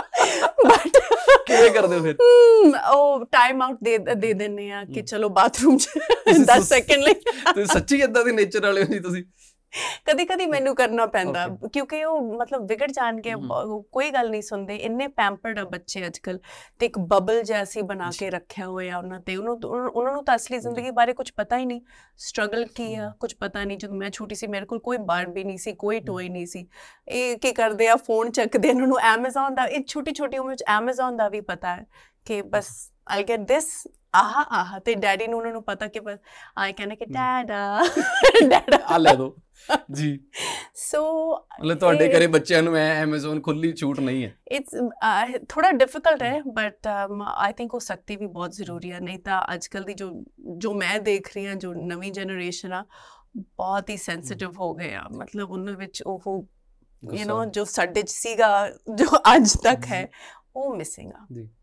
ਸਾਡੇ ਕੋਲ ਕੇਸ ਆਇਆ ਇੱਕ ਬੱਚੇ ਨੂੰ ਤੇ ਉਹਦੇ ਫਾਦਰ ਰੋਂਦੇ ਰੋਂਦੇ ਆਏ 2 ਦਿਨ ਚੋਂ 2 ਦਿਨ ਤੋਂ ਬੱਚਾ ਘਰ ਘਰ ਨਹੀਂ ਆ ਰਿਹਾ ਕਿਉਂਕਿ ਉਹਨੂੰ ਫੋਨ ਮੰਗਿਆ ਬੱਚੇ ਨੇ ਤੇ ਫੋਨ ਨਹੀਂ ਲੈ ਗਿਆ ਤਾਂ ਘਰੋਂ ਹੀ ਭੱਜ ਗਿਆ। My God he was just 14 years old ਤੁਸੀਂ ਕਿਵੇਂ ਪਰਵਰਿਸ਼ ਕਰ ਰਹੇ ਹੋ ਆਪਣੇ ਬੱਚਿਆਂ ਦੀ? ਲੋਕ ਜਾਣਨਾ ਚਾਹੁੰਦੇ ਕਿ ਨੀਰੂ ਬਾਜਵਾ ਜੀ ਆਪਣੇ ਬੱਚਿਆਂ ਨੂੰ ਪਰਵਰਿਸ਼ ਦੇ ਵਿੱਚ ਨੇ ਅਸੀਂ ਪਿਆਰ ਵੀ ਬਹੁਤ ਕਰਦੇ ਹਾਂ ਬਟ ਬਾਉਂਡਰੀਜ਼ ਵੀ ਨੇ ਸਟ੍ਰਿਕਟ ਵੀ ਆ ਅਸੀਂ ਮਤਲਬ ਜੇ ਇੱਕ ਇੱਕ ਟਾਈਮ ਹੁੰਦਾ ਟੀਵੀ ਲਈ ਇੱਕ ਟਾਈਮ ਹੁੰਦਾ ਫੋਨ ਲਈ ਅਸੀਂ ਬ੍ਰੈਕਫਾਸਟ ਡਿਨਰ ਹੋਮਵਰਕ ਉਹ ਸਾ- ਸਾਰੀਆਂ ਚੀਜ਼ਾਂ ਰੱਖਦੇ ਮੈਂ ਉਹਨਾਂ ਨੂੰ ਜ਼ਿਆਦਾ ਡਿਜ਼ਾਈਨਰ ਚੀਜ਼ਾਂ ਨਹੀਂ ਲੈ ਕੇ ਦਿੰਦੀ ਲੈ ਕੇ ਹੀ ਨਹੀਂ ਦਿੰਦੀ actually I think that's a waste of money ਤੇ ਟੋਇਜ਼ ਵੀ ਆਈ ਥਿੰਕ ਓਕੇ ਜਦ ਮੇਰੀ ਪਹਿਲੀ ਬੇਟੀ ਹੋਈ ਸੀ ਉਹਨੂੰ ਅਸੀਂ ਬਹੁਤ ਜ਼ਿਆਦਾ ਵਿਗਾੜਿਆ ਸੀ। ਜੀ। ਹੁਣ ਦੋ ਉਹਨਾਂ ਉਹਨਾਂ ਨਾਲ ਮੈਂ ਬੈਟਰ ਹੋ ਗਈਆਂ ਉਹਨਾਂ ਨੂੰ ਨੁਕਸਾਨ ਨਹੀਂ ਹੋ ਗਿਆ ਉਹਨਾਂ ਮਤਲਬ ਇਟਸ ਲਾਈਕ ਮੈਂ ਦੇ- ਚਾਹ ਹੁੰਦਾ ਨਾ ਪਹਿਲੇ ਪਹਿਲੇ ਜੀ, ਬੱਚੇ ਨਾਲ ਜੀ। ਪਰ ਨਾ ਆਮ ਲਾਈਕ ਨਹੀਂ ਯਾਰ ਇਹ ਤਾਂ ਬਹੁਤ ਵਿਗੜ ਜਾਊਗੀ ਜੇ ਜੀ। ਜਿਸ ਚੀਜ਼ ਦੇ ਉੱਤੇ ਉਂਗਲੀ ਲ- ਜੀ। ਰੱਖੂਗੀ ਉਹ ਹੀ ਲੈ ਕੇ ਦੇਵਾਂਗੇ ਇਹਨਾਂ ਦੀ ਕੋਈ ਐਸਪੀਰੇਸ਼ਨ ਨਹੀਂ ਰਹਿਣੀ ਲਾਈਫ 'ਚ ਸੋ ਹੁਣ ਵੀ ਅਸੀਂ ਕਹਿੰਦੇ ਜੋ ਕੁਝ ਮੰਗਦੇ ਆ ਤਾਂ ਵੀ ਸੇ ਨਹੀਂ ਬਰਥਡੇ ਆਊਗਾ ਜਾਂ ਕ੍ਰਿਸਮਸ ਆਊਗਾ ਦੇਖਾਂਗੇ ਦੇਖਾਂਗੇ ਜਾਂ ਵਧੀਆ ਗ੍ਰੇਡਸ ਲੈ ਕੇ ਆਏਂਗੀ ਤਾਂ ਦੇਖਾਂਗੇ ਸੋ ਟਰਾਈ ਕਰਦੇ ਹਾਂ tr- ਕੋਸ਼ਿਸ਼ ਹੀ ਕਰ ਸਕਦੇ ਜੀ ਹਾਂ ਫਿਰ ਨੀਰੂ ਬਾਜਵਾ ਦੀ ਇਹ ਨਹੀਂ ਸੋਚਦੇ ਕਿ ਫਿਰ ਮੈਂ ਕਰ ਇੰਨੀ ਮਿਹਨਤ ਕਿਹਦੇ ਲਈ ਕਰ ਰਹੀ ਹਾਂ ਮੈਂ ਪੈਸੇ ਕਮਾ ਰਹੀ ਹਾਂ ਮੈਂ ਇੰਨਾ ਨਹੀਂ ਬੱਚਿਆਂ ਕਿਉਂਕਿ ਮੈਂ ਨੂੰ ਬਹੁਤ ਕੇਸਿਸ ਦੇਖਿਆ ਜਿ- ਜਿਨ੍ਹਾਂ ਦੇ ਯੂ نو ਹੁਣ ਅਸੀਂ ਤਾਂ ਮਿਡਲ ਕਲਾਸ ਫੈਮਿਲੀ ਤੋਂ ਆਇਆ ਐਂਡ um ਯੂ نو ਸਭ ਕੁਝ ਦੇਖਿਆ ਪੈਰੈਂਟਸ ਦੀ ਸਟਰਗਲ ਦੇਖੀ ਆ ਆਪ ਵੀ ਸਟਰਗਲ ਕੀਤੀ ਮੇਰੇ husband we you know self made man um ਤੇ ਫਿਰ ਮੈਂ ਕਈ ਬੱਚੇ ਦੇਖਦੀ ਆ ਜੋ ਕਿ ਮਤਲਬ ਨਹੀਂ ਜੀ। ਠੀਕ ਨਹੀਂ ਹੋ ਮਤਲਬ ਆਈ ਥਿੰਕ ਕਿ ਇੱਕ ਬਾਉਂਡਰੀ ਸੈੱਟ ਕਰਨੀ ਚਾਹੀਦੀ ਹੈ ਇਹਦਾ ਮਤਲਬ ਇਹ ਨਹੀਂ ਕਿ ਪੈਸੇ ਕਮਾ ਲਏ ਤਾਂ ਉਹਨਾਂ ਨੂੰ ਮਤਲਬ ਜੋ ਜੀ ਚਾਹੇ ਉਹਨਾਂ ਨੂੰ ਲੈ ਕੇ ਦੋ ਐਂਡ ਸਪੋਇਲ ਕਰੋ ਯੂ نو ਆਈ ਥਿੰਕ ਇੱਕ ਲਿਮਿਟ ਹੋਣੀ ਚਾਹੀਦੀ ਹੈ ਤਾਂ ਕਿ ਉਹ ਵੀ ਕੁਝ ਸੋਚਣ ਵੀ ਮੈਂ ਕੱਲ ਕੀ ਕਰੂੰਗੀ ਕੀ ਕਰੂੰਗਾ। ਮੈਂ ਵੀ ਨਹੀਂ ਤਾਂ ਨਹੀਂ ਡੈਡੀ ਲੈ ਦੇਣਗੇ ਮੰਮੀ ਲੈ ਦੇਣਗੇ ਮਤਲਬ ਇੱਥੋਂ ਵੀ ਜੇ ਪਾਪਾ ਨੂੰ ਕੋਈ ਗੱਲ ਕਹਿਤੀ ਤਾਂ ਪਾਪਾ ਨੇ ਪਰਮਿਸ਼ਨ ਮੰਮਾ ਕੋਈ ਲੈਣੀ ਹੈ ਹੀ ਹੈ। ਹੈ ਸਾਡੇ ਸਾਡੇ ਘਰੇ ਇਦਾਂ ਹੀ ਹੈ ਮੈਂ ਥੋੜੀ ਜ਼ਿਆਦਾ ਸਟ੍ਰਿਕਟ ਆ ਉਹ ਫਿਰ ਉਹ ਯੂ نو ਬੱਚਿਆਂ ਨੂੰ ਦੇਖ ਕੇ ਹੀ ਹੋ ਜਾਂਦਾ। ਹੋ ਜਾਂਦਾ। ਮੈਂ ਇਹ ਵੀ ਪੁੱਛਣਾ ਚਾਹੁੰਦਾ ਕਿ ਮੈਮ ਤੁਸੀਂ ਇੰਡਸਟਰੀ 'ਚ ਇੰਨੇ ਸਾਲ ਹੋ ਗਏ ਤੁਸੀਂ ਕਿੱਥੋਂ ਕੰਮ ਸ਼ੁਰੂ ਕੀਤਾ ਅੱਜ ਤੁਸੀਂ ਕਿੱਥੇ ਹੋ? ਕੀ ਅੱਜ ਚੇਂਜ ਦੇਖ ਰਹੇ ਹੋ ਇੰਡਸਟਰੀ ਦੇ ਵਿੱਚ ਜਿਹੜੀਆਂ ਕੁੜੀਆਂ ਅੱਜ ਆਉਣਾ ਚਾਹੁੰਦੀਆਂ ਨੇ ਉਹਨਾਂ ਨੂੰ ਕੀ ਪ੍ਰੋਬਲਮਸ ਫੇਸ ਕਰਨੀਆਂ ਪੈ ਰਹੀਆਂ? ਤੁਸੀਂ ਕੀ ਕੀਤੀਆਂ ਸੀ? Um ਮੈਂ ਕੀ ਫੇਸ ਕੀ ਓਨੈਸਟਲੀ ਮੈਂ ਜੋ ਪ੍ਰੋਬਲਮਸ ਫੇਸ ਕੀਤੀਆਂ ਸੀ ਉਹ ਬੰਬੇ ਚ ਕੀਤੀਆਂ ਸੀ ਜਦੋਂ ਕਿਉਂਕਿ ਮੈਂ ਮੈਂ ਜਦੋਂ ਆਈ ਸੀ ਮੈਂ ਉਦੋਂ ਪੰਜਾਬੀ ਇੰਡਸਟਰੀ ਸ਼ੁਰੂ ਦੁਬਾਰਾ ਤੋਂ ਸ਼ੁਰੂ। ਹੋਣ ਵਾਲੀ ਸੀ ਹੋ ਰਹੀ ਸੀ ਸੋ ਮੈਂ ਜੋ ਪੀਰੀਅਡ ਬੰਬੇ ਚ ਦੇਖਿਆ ਸੀ ਉਹ ਮਤਲਬ ਉਹ ਮੈਨੂੰ ਬਹੁਤ ਹੀ ਮੈਂ ਅੱਜ ਵੀ ਸੋਚਦੀ ਹਾਂ ਉਹਦੇ ਬਾਰੇ ਤਾਂ ਆਮ ਲਾਈਕ ਨਹੀਂ ਯਾਰ ਆਈ ਉਹ ਉਹ ਉਹ ਨਹੀਂ ਠੀਕ ਸੀ ਅਬ ਜਦੋਂ ਮੈਂ ਪੰਜਾਬ ਆਈ ਤਾਂ ਮੈਂ ਕੀ ਸੀ ma'am you know casting couch ਵਗੈਰਾ ਜਿਵੇਂ ਨਿਊ ਕਮਰਸ ਆਉਂਦੇ ਨੇ ਉਹਨਾਂ ਨੂੰ ਅਨਕੰਫਰਟੇਬਲ ਕਰਨਾ ਇਹ ਇਹ ਮੈਂ ਕਾਫੀ ਕੁਝ ਫੇਸ ਕੀਤਾ ਬੰਬੇ ਚ ਐਂਡ ਜਦੋਂ ਬੰਬੇ ਆਈ ਤਾਂ ਮੇਰੀ ਪਹਿਲੀ ਸੌਰੀ ਪੰਜਾਬ ਆਈ ਤਾਂ ਮੇਰੀ ਪਹਿਲੀ ਫਿਲਮ ਮਨਮੋਹਨ ਸਿੰਘ ਜੀ ਨਾਲ। ਸੀਗੀ ਐਂਡ ਮੈਂ ਬਹੁਤ ਹੀ ਸੇਫ ਸੀ ਪ੍ਰੋਟੈਕਟਡ ਸੀ ਤੇ ਪਹਿਲਾਂ ਦੋ ਤਿੰਨ ਫਿਲਮਾਂ ਉਹਨਾਂ ਨਾਲ ਹੀ ਕੀਤੀਆਂ ਐਂਡ ਦੈਨ ਮੈਂ ਆਈ ਵਾਸ ਅ ਸੀਨੀਅਰ ਮੈਂ ਆਪਣੇ ਆਪ ਨੂੰ ਐਸਟੈਬਲਿਸ਼ ਕਰ ਲਿਆ ਸੋ ਜਿਹੜੀ ਰਿਸਪੈਕਟ ਸੀ ਕੰਮ ਸੀ ਮੈਨੂੰ ਮੈਂ- ਪੰਜਾਬ ਵਿੱਚ ਕਦੇ ਕੋਈ ਸਟਰਗਲ ਨਹੀਂ ਫੇਸ ਕੀਤੀ ਜਾਂ ਕੋਈ ਡਿਸਰਿਸਪੈਕਟ ਜਾਂ ਕਿਸੇ ਨੇ ਮੈਨੂੰ ਅਨਕੰਫਰਟੇਬਲ ਬਣਾਉਣ ਦੀ ਕੋਸ਼ਿਸ਼ ਕੀਤੀ never in Punjab but I think ਕਿ ਇਹ ਸਿਰਫ ਕੁੜੀਆਂ ਲਈ ਨਹੀਂ ਮੁੰਡਿਆਂ ਲਈ ਵੀ ਐਂਟਰਟੇਨਮੈਂਟ ਇੰਡਸਟਰੀ ਡਿਫਿਕਲਟ ਇੰਡਸਟਰੀ ਹੈ ਟੂ ਬ੍ਰੇਕ ਇਨ ਐਂਡ ਤੇ ਆਈ ਮੈਨੂੰ ਲੱਗਦਾ ਕਿ ਜੋ ਸਾਡੇ ਯੂਥ ਆ ਉਹਨੂੰ ਲੱਗਦਾ ਕਿ ਯੂ نو ਸ਼ੀਸ਼ੇ 'ਚ ਦੇਖਦੇ ਆ ਜਾਂ ਚਾਰ ਲੋਕ ਬੋਲ ਦਿੰਦੇ ਆ ਕਿ ਬਹੁਤ ਸੋਹਣੀ ਆ ਜਾਂ ਬਹੁਤ ਹੈਂਡਸਮ ਆ ਤਾਂ ਉਹਨੂੰ ਲੱਗਦਾ ਮੈਂ ਐਕਟਰ ਬਣ ਜਾਣਾ ਜੀ ਆਈ ਡੋਂਟ ਥਿੰਕ ਕਿ ਸਿਰਫ ਲੁਕਸ ਨਾਲ ਹੀ ਕੋਈ ਐਕਟਰ ਬਣ ਸਕਦਾ ਹੈ ਸੋ ਜੇ ਉਹ ਆਪਦੀ ਟੈਲੈਂਟ ਉੱਤੇ ਕੰਮ ਕਰਨਗੇ ਆਪਦੇ ਆਰਟ ਉੱਤੇ ਕੰਮ ਕਰਨਗੇ ਆਈ ਥਿੰਕ ਫਿਰ ਤੁਸੀਂ ਅੱਗੇ ਜਾ ਸਕਦੇ ਹੋ ਜੀ ਮਤਲਬ ਜਿਹੜੀਆਂ ਨਵੀਆਂ ਕੁੜੀਆਂ ਨੇ ਉਹਨਾਂ ਨੂੰ ਆਪਣੇ ਆਰਟ ਉੱਤੇ ਕੰਮ ਕਰਨਾ ਚਾਹੀਦਾ ਜਿਵੇਂ ਹਾਂ ਐਕਟਰ ਕਿਉਂਕਿ ਇੰਸਟਾਗ੍ਰam ਸਟਾਰਸ ਯੂ ਜੀ। نو ਉਹ ਤਾਂ ਬਹੁਤ ਹੀ ਆਸਾਨੀ ਨਾਲ ਬਣ ਜਾਂਦੇ ਆ ਯੂ نو ਜੀ। ਗਲੈਮਰਸ ਫੋਟੋਜ਼ ਤੁਸੀਂ ਪੋਸਟ ਕਰਦੇ ਆ ਫਾਲੋਅਰਸ ਬਹੁਤ ਛੇਤੀ ਆ ਜਾਂਦੇ ਜੀ। ਆ ਬਟ ਉਹ ਐਕਚੁਅਲੀ ਜਦੋਂ ਤੁਸੀਂ ਕੈਮਰਾ ਫੇਸ ਕਰਦੇ ਹੋ ਉਹ ਅਲੱਗ ਸਟੋਰੀ ਆ ਜੀ ਯੂ نو ਸੋ ਮੈਨੂੰ ਲੱਗਦਾ ਕਿ ਆਪਣੇ ਕਰਾਫਟ ਉੱਤੇ ਮਿਹਨਤ ਕਰਨੀ ਚਾਹੀਦੀ ਹੈ। ਤੁਸੀਂ ਬਾਲੀਵੁੱਡ ਦੀ ਤੇ ਆਪਣੇ ਬਾਲੀਵੁੱਡ ਦੀ ਗੱਲ ਕੀਤੀ। ਹੁਣ ਸਾਨੂੰ ਹਾਲੀਵੁੱਡ ਬਾਰੇ ਵੀ ਦੱਸੋ ਤੁਸੀਂ ਉੱਥੇ ਮੈਂ ਮੈਂ ਬੰਬੇ ਤੇ ਇੱਕ ਵਧੀਆ ਚੀਜ਼ ਕਹਿੰਦੀ ਹਾਂ ਬਟ ਮੈਂ ਹੁਣੇ ਜੌਨ ਇਬਰਾਹਿਮ ਨਾਲ ਫਿਲਮ ਕੀਤੀ ਸੀ ਤੇ ਮੈਨੂੰ ਬਹੁਤ ਵਧੀਆ ਲੱਗਿਆ। ਸੋ ਇਹ ਪਹਿਲਾਂ ਦੀ ਗੱਲ ਸੀ ਮੈਂ। ਕਹਿ ਰਹੀ ਹਾਂ ਕਿ ਉਹ ਇਹ 20 ਸਾਲ ਪਹਿਲੇ ਦੀ ਗੱਲ ਸੀ ਜਦੋਂ ਮੈਂ ਪਹਿਲਾਂ ਆਈ ਸੀ ਬੰਬੇ ਜੀ। ਮੈਂ ਸਟਰਗਲ ਦੇਖੀ ਸੀ। ਐਂਡ ਰੀਸੈਂਟਲੀ ਮੈਂ ਉਹਨਾਂ ਨਾਲ ਕੰਮ ਕੀਤਾ ਐਂਡ ਮੈਨੂੰ ਬਹੁਤ ਹੀ ਵਧੀਆ ਲੱਗਿਆ ਕਿਉਂਕਿ ਇੱਥੇ ਅਸੀਂ ਕਈ ਵਾਰ ਦੇਖਦੇ ਹਾਂ ਨਾ ਕਿ ਸ਼ੋਅ ਸ਼ਾ ਬਹੁਤ ਹੁੰਦਾ ਹੈ। ਉੱਥੇ ਬਿਲਕੁਲ ਹੀ ਨਾਰਮਲ ਸੀਗੇ ਉਹ ਐਂਡ ਮਤਲਬ ਕੋਈ ਸਿਕਿਉਰਿਟੀ ਨਹੀਂ ਕੁਝ ਨਹੀਂ ਐਂਡ ਪ੍ਰੋਡਕਸ਼ਨ ਸਾਰੇ ਬਹੁਤ ਹੀ ਵਧੀਆ ਸੀ। ਇਹਦਾ ਮਤਲਬ ਇਹ ਹੈ ਕਿ ਇੱਥੇ ਸਿਕਿਉਰਿਟੀ ਇਹ ਉਹ ਤਾਮਾ ਜਮਾ ਬਹੁਤ ਹੈ ਪੰਜਾਬ 'ਚ। ਬਹੁਤ ਜ਼ਿਆਦਾ। ਲੋਕ ਲੋਕਾਂ ਕਰਕੇ ਕਿ ਇੱਥੇ ਦੀ ਵਾਈਬ ਹੋ ਰਿਹਾ ਪੰਜਾਬ ਦੀ। ਪੰਜਾਬ ਵਿੱਚ ਚਾਹੁੰਦੇ ਨੇ ਲੋਕ ਇੰਨਾ ਸਾਡੇ ਨਾਲ ਚਾਰ ਪੰਜ ਬਾਉਂਸਰ ਤੁਰਨ ਸਿਕਿਉਰਿਟੀ ਤੁਰੇ ਕਿ ਸੱਚੀ ਉਹ ਚੀਜ਼ ਸਿਕਿਉਰਿਟੀ ਕਰਕੇ। ਉਹ ਤਾਂ ਮੈਨੂੰ ਪਤਾ ਨਹੀਂ ਬਟ ਹਾਂ ਕੁਝ ਲੋਕ ਜੌਨ ਅਬਰਾਮ ਬਾਰੇ ਤੁਸੀਂ ਦੱਸੋ ਮੈਂ ਉਹਨਾਂ ਨਾਲ ਫਿਲਮ ਕਰਕੇ ਆਇਆ ਉੱਥੇ ਦਾ ਕੀ ਉੱਥੇ ਦੇ ਤੇ ਪੰਜਾਬ 'ਚ ਕੀ ਫ਼ਰਕ ਹੈ ਆ ਅਸੀਂ ਵੀ ਉੱਥੇ ਤਾਂ ਪਹੁੰਚਾਂਗੇ ਹੌਲੀ ਹੌਲੀ ਪਰ ਆਈ ਥਿੰਕ ਪ੍ਰੋਫੈਸ਼ਨਲਿਜ਼ਮ ਉਹ ਜਿੰਨੀ ਤਿਆਰੀ ਕਰਦੇ ਆ ਫਿਲਮ ਸ਼ੁਰੂ ਹੋਣ ਤੋਂ ਪਹਿਲਾਂ ਐਂਡ ਪਰ ਅਸੀਂ ਵੀ ਕੋਸ਼ਿਸ਼ ਕਰ ਰਹੇ ਹਾਂ ਅਸੀਂ ਵੀ ਯੂ نو ਜੀ। We're still relatively new but ਹਰ ਸਾਲ ਮੈਂ ਦੇਖਦੀ ਹਾਂ ਕਿ ਬਹੁਤ ਜ਼ਿਆਦਾ ਇੰਪਰੂਵਮੈਂਟ ਆ ਗਈ ਹੈ। ਬਟ ਬੇਸਿਕਲੀ ਫਿਲਮ ਮੇਕਿੰਗ ਤਾਂ ਫਿਲਮ ਮੇਕਿੰਗ ਜੀ। ਹੁਣ ਕਿਹੜੀਆਂ ਕਿਹੜੀਆਂ ਫਿਲਮਾਂ ਹੋਰ ਆ ਰਹੀਆਂ ਨੇ ਮੈਮ ਤੁਹਾਡੀਆਂ? ਤੁਸੀਂ ਫਿਲਮਾਂ ਘੱਟ ਕਰਦੇ ਹੋ ਮੈਮ? ਨਹੀਂ ਕਿੱਥੇ ਕਰਦੀ? ਜ਼ਿਆਦਾ ਕਰਿਆ ਕਰੋ। ਅਸੀਂ ਤੁਹਾਨੂੰ ਬਾਰ-ਬਾਰ ਦੇਖਣਾ ਚਾਹੁੰਦੇ ਹਾਂ। ਸਾਡੇ ਕੋਲ ਕਾਰਨ ਹੋਣਾ ਚਾਹੀਦਾ ਕਿ ਬਾਰ-ਬਾਰ ਅਸੀਂ ਪੰਜਾਬੀ ਸਿਨੇਮਾ 'ਚ ਜਾਈਏ ਤੇ ਤੁਹਾਨੂੰ ਦੇਖੀਏ। ਥੈਂਕ ਯੂ ਨਹੀਂ ਸ਼ਾਇਰ ਆ ਰਹੀ ਹੈ April 19th ਨੂੰ ਸਰਤਾਜ ਜੀ ਨਾਲ ਐਂਡ ਫਿਰ ਜੱਟ ਐਂਡ ਜੂਲੀਅਟ 3 ਇਹ ਕਦੋਂ ਆ ਰਹੀ ਹੈ? ਹੈ ਜੱਟ ਐਂਡ ਜੂਲੀਅਟ 3 ਜੂਨ 28 ਤੇ ਸ਼ਾਇਰ April 19th ਇਹਦੇ 'ਚ ਵੀ ਸ਼ੂਟ ਕੰਪਲੀਟ ਹੋ ਗਿਆ ਜੱਟ ਐਂਡ ਨਹੀਂ ਹੁਣੇ ਚੱਲ ਰਹੀ ਹੈ। ਸੋ ਇਹ ਕਿਦਾਂ ਦਾ ਐਕਸਪੀਰੀਅੰਸ ਜਾ ਰਿਹਾ ਤੁਹਾਡਾ?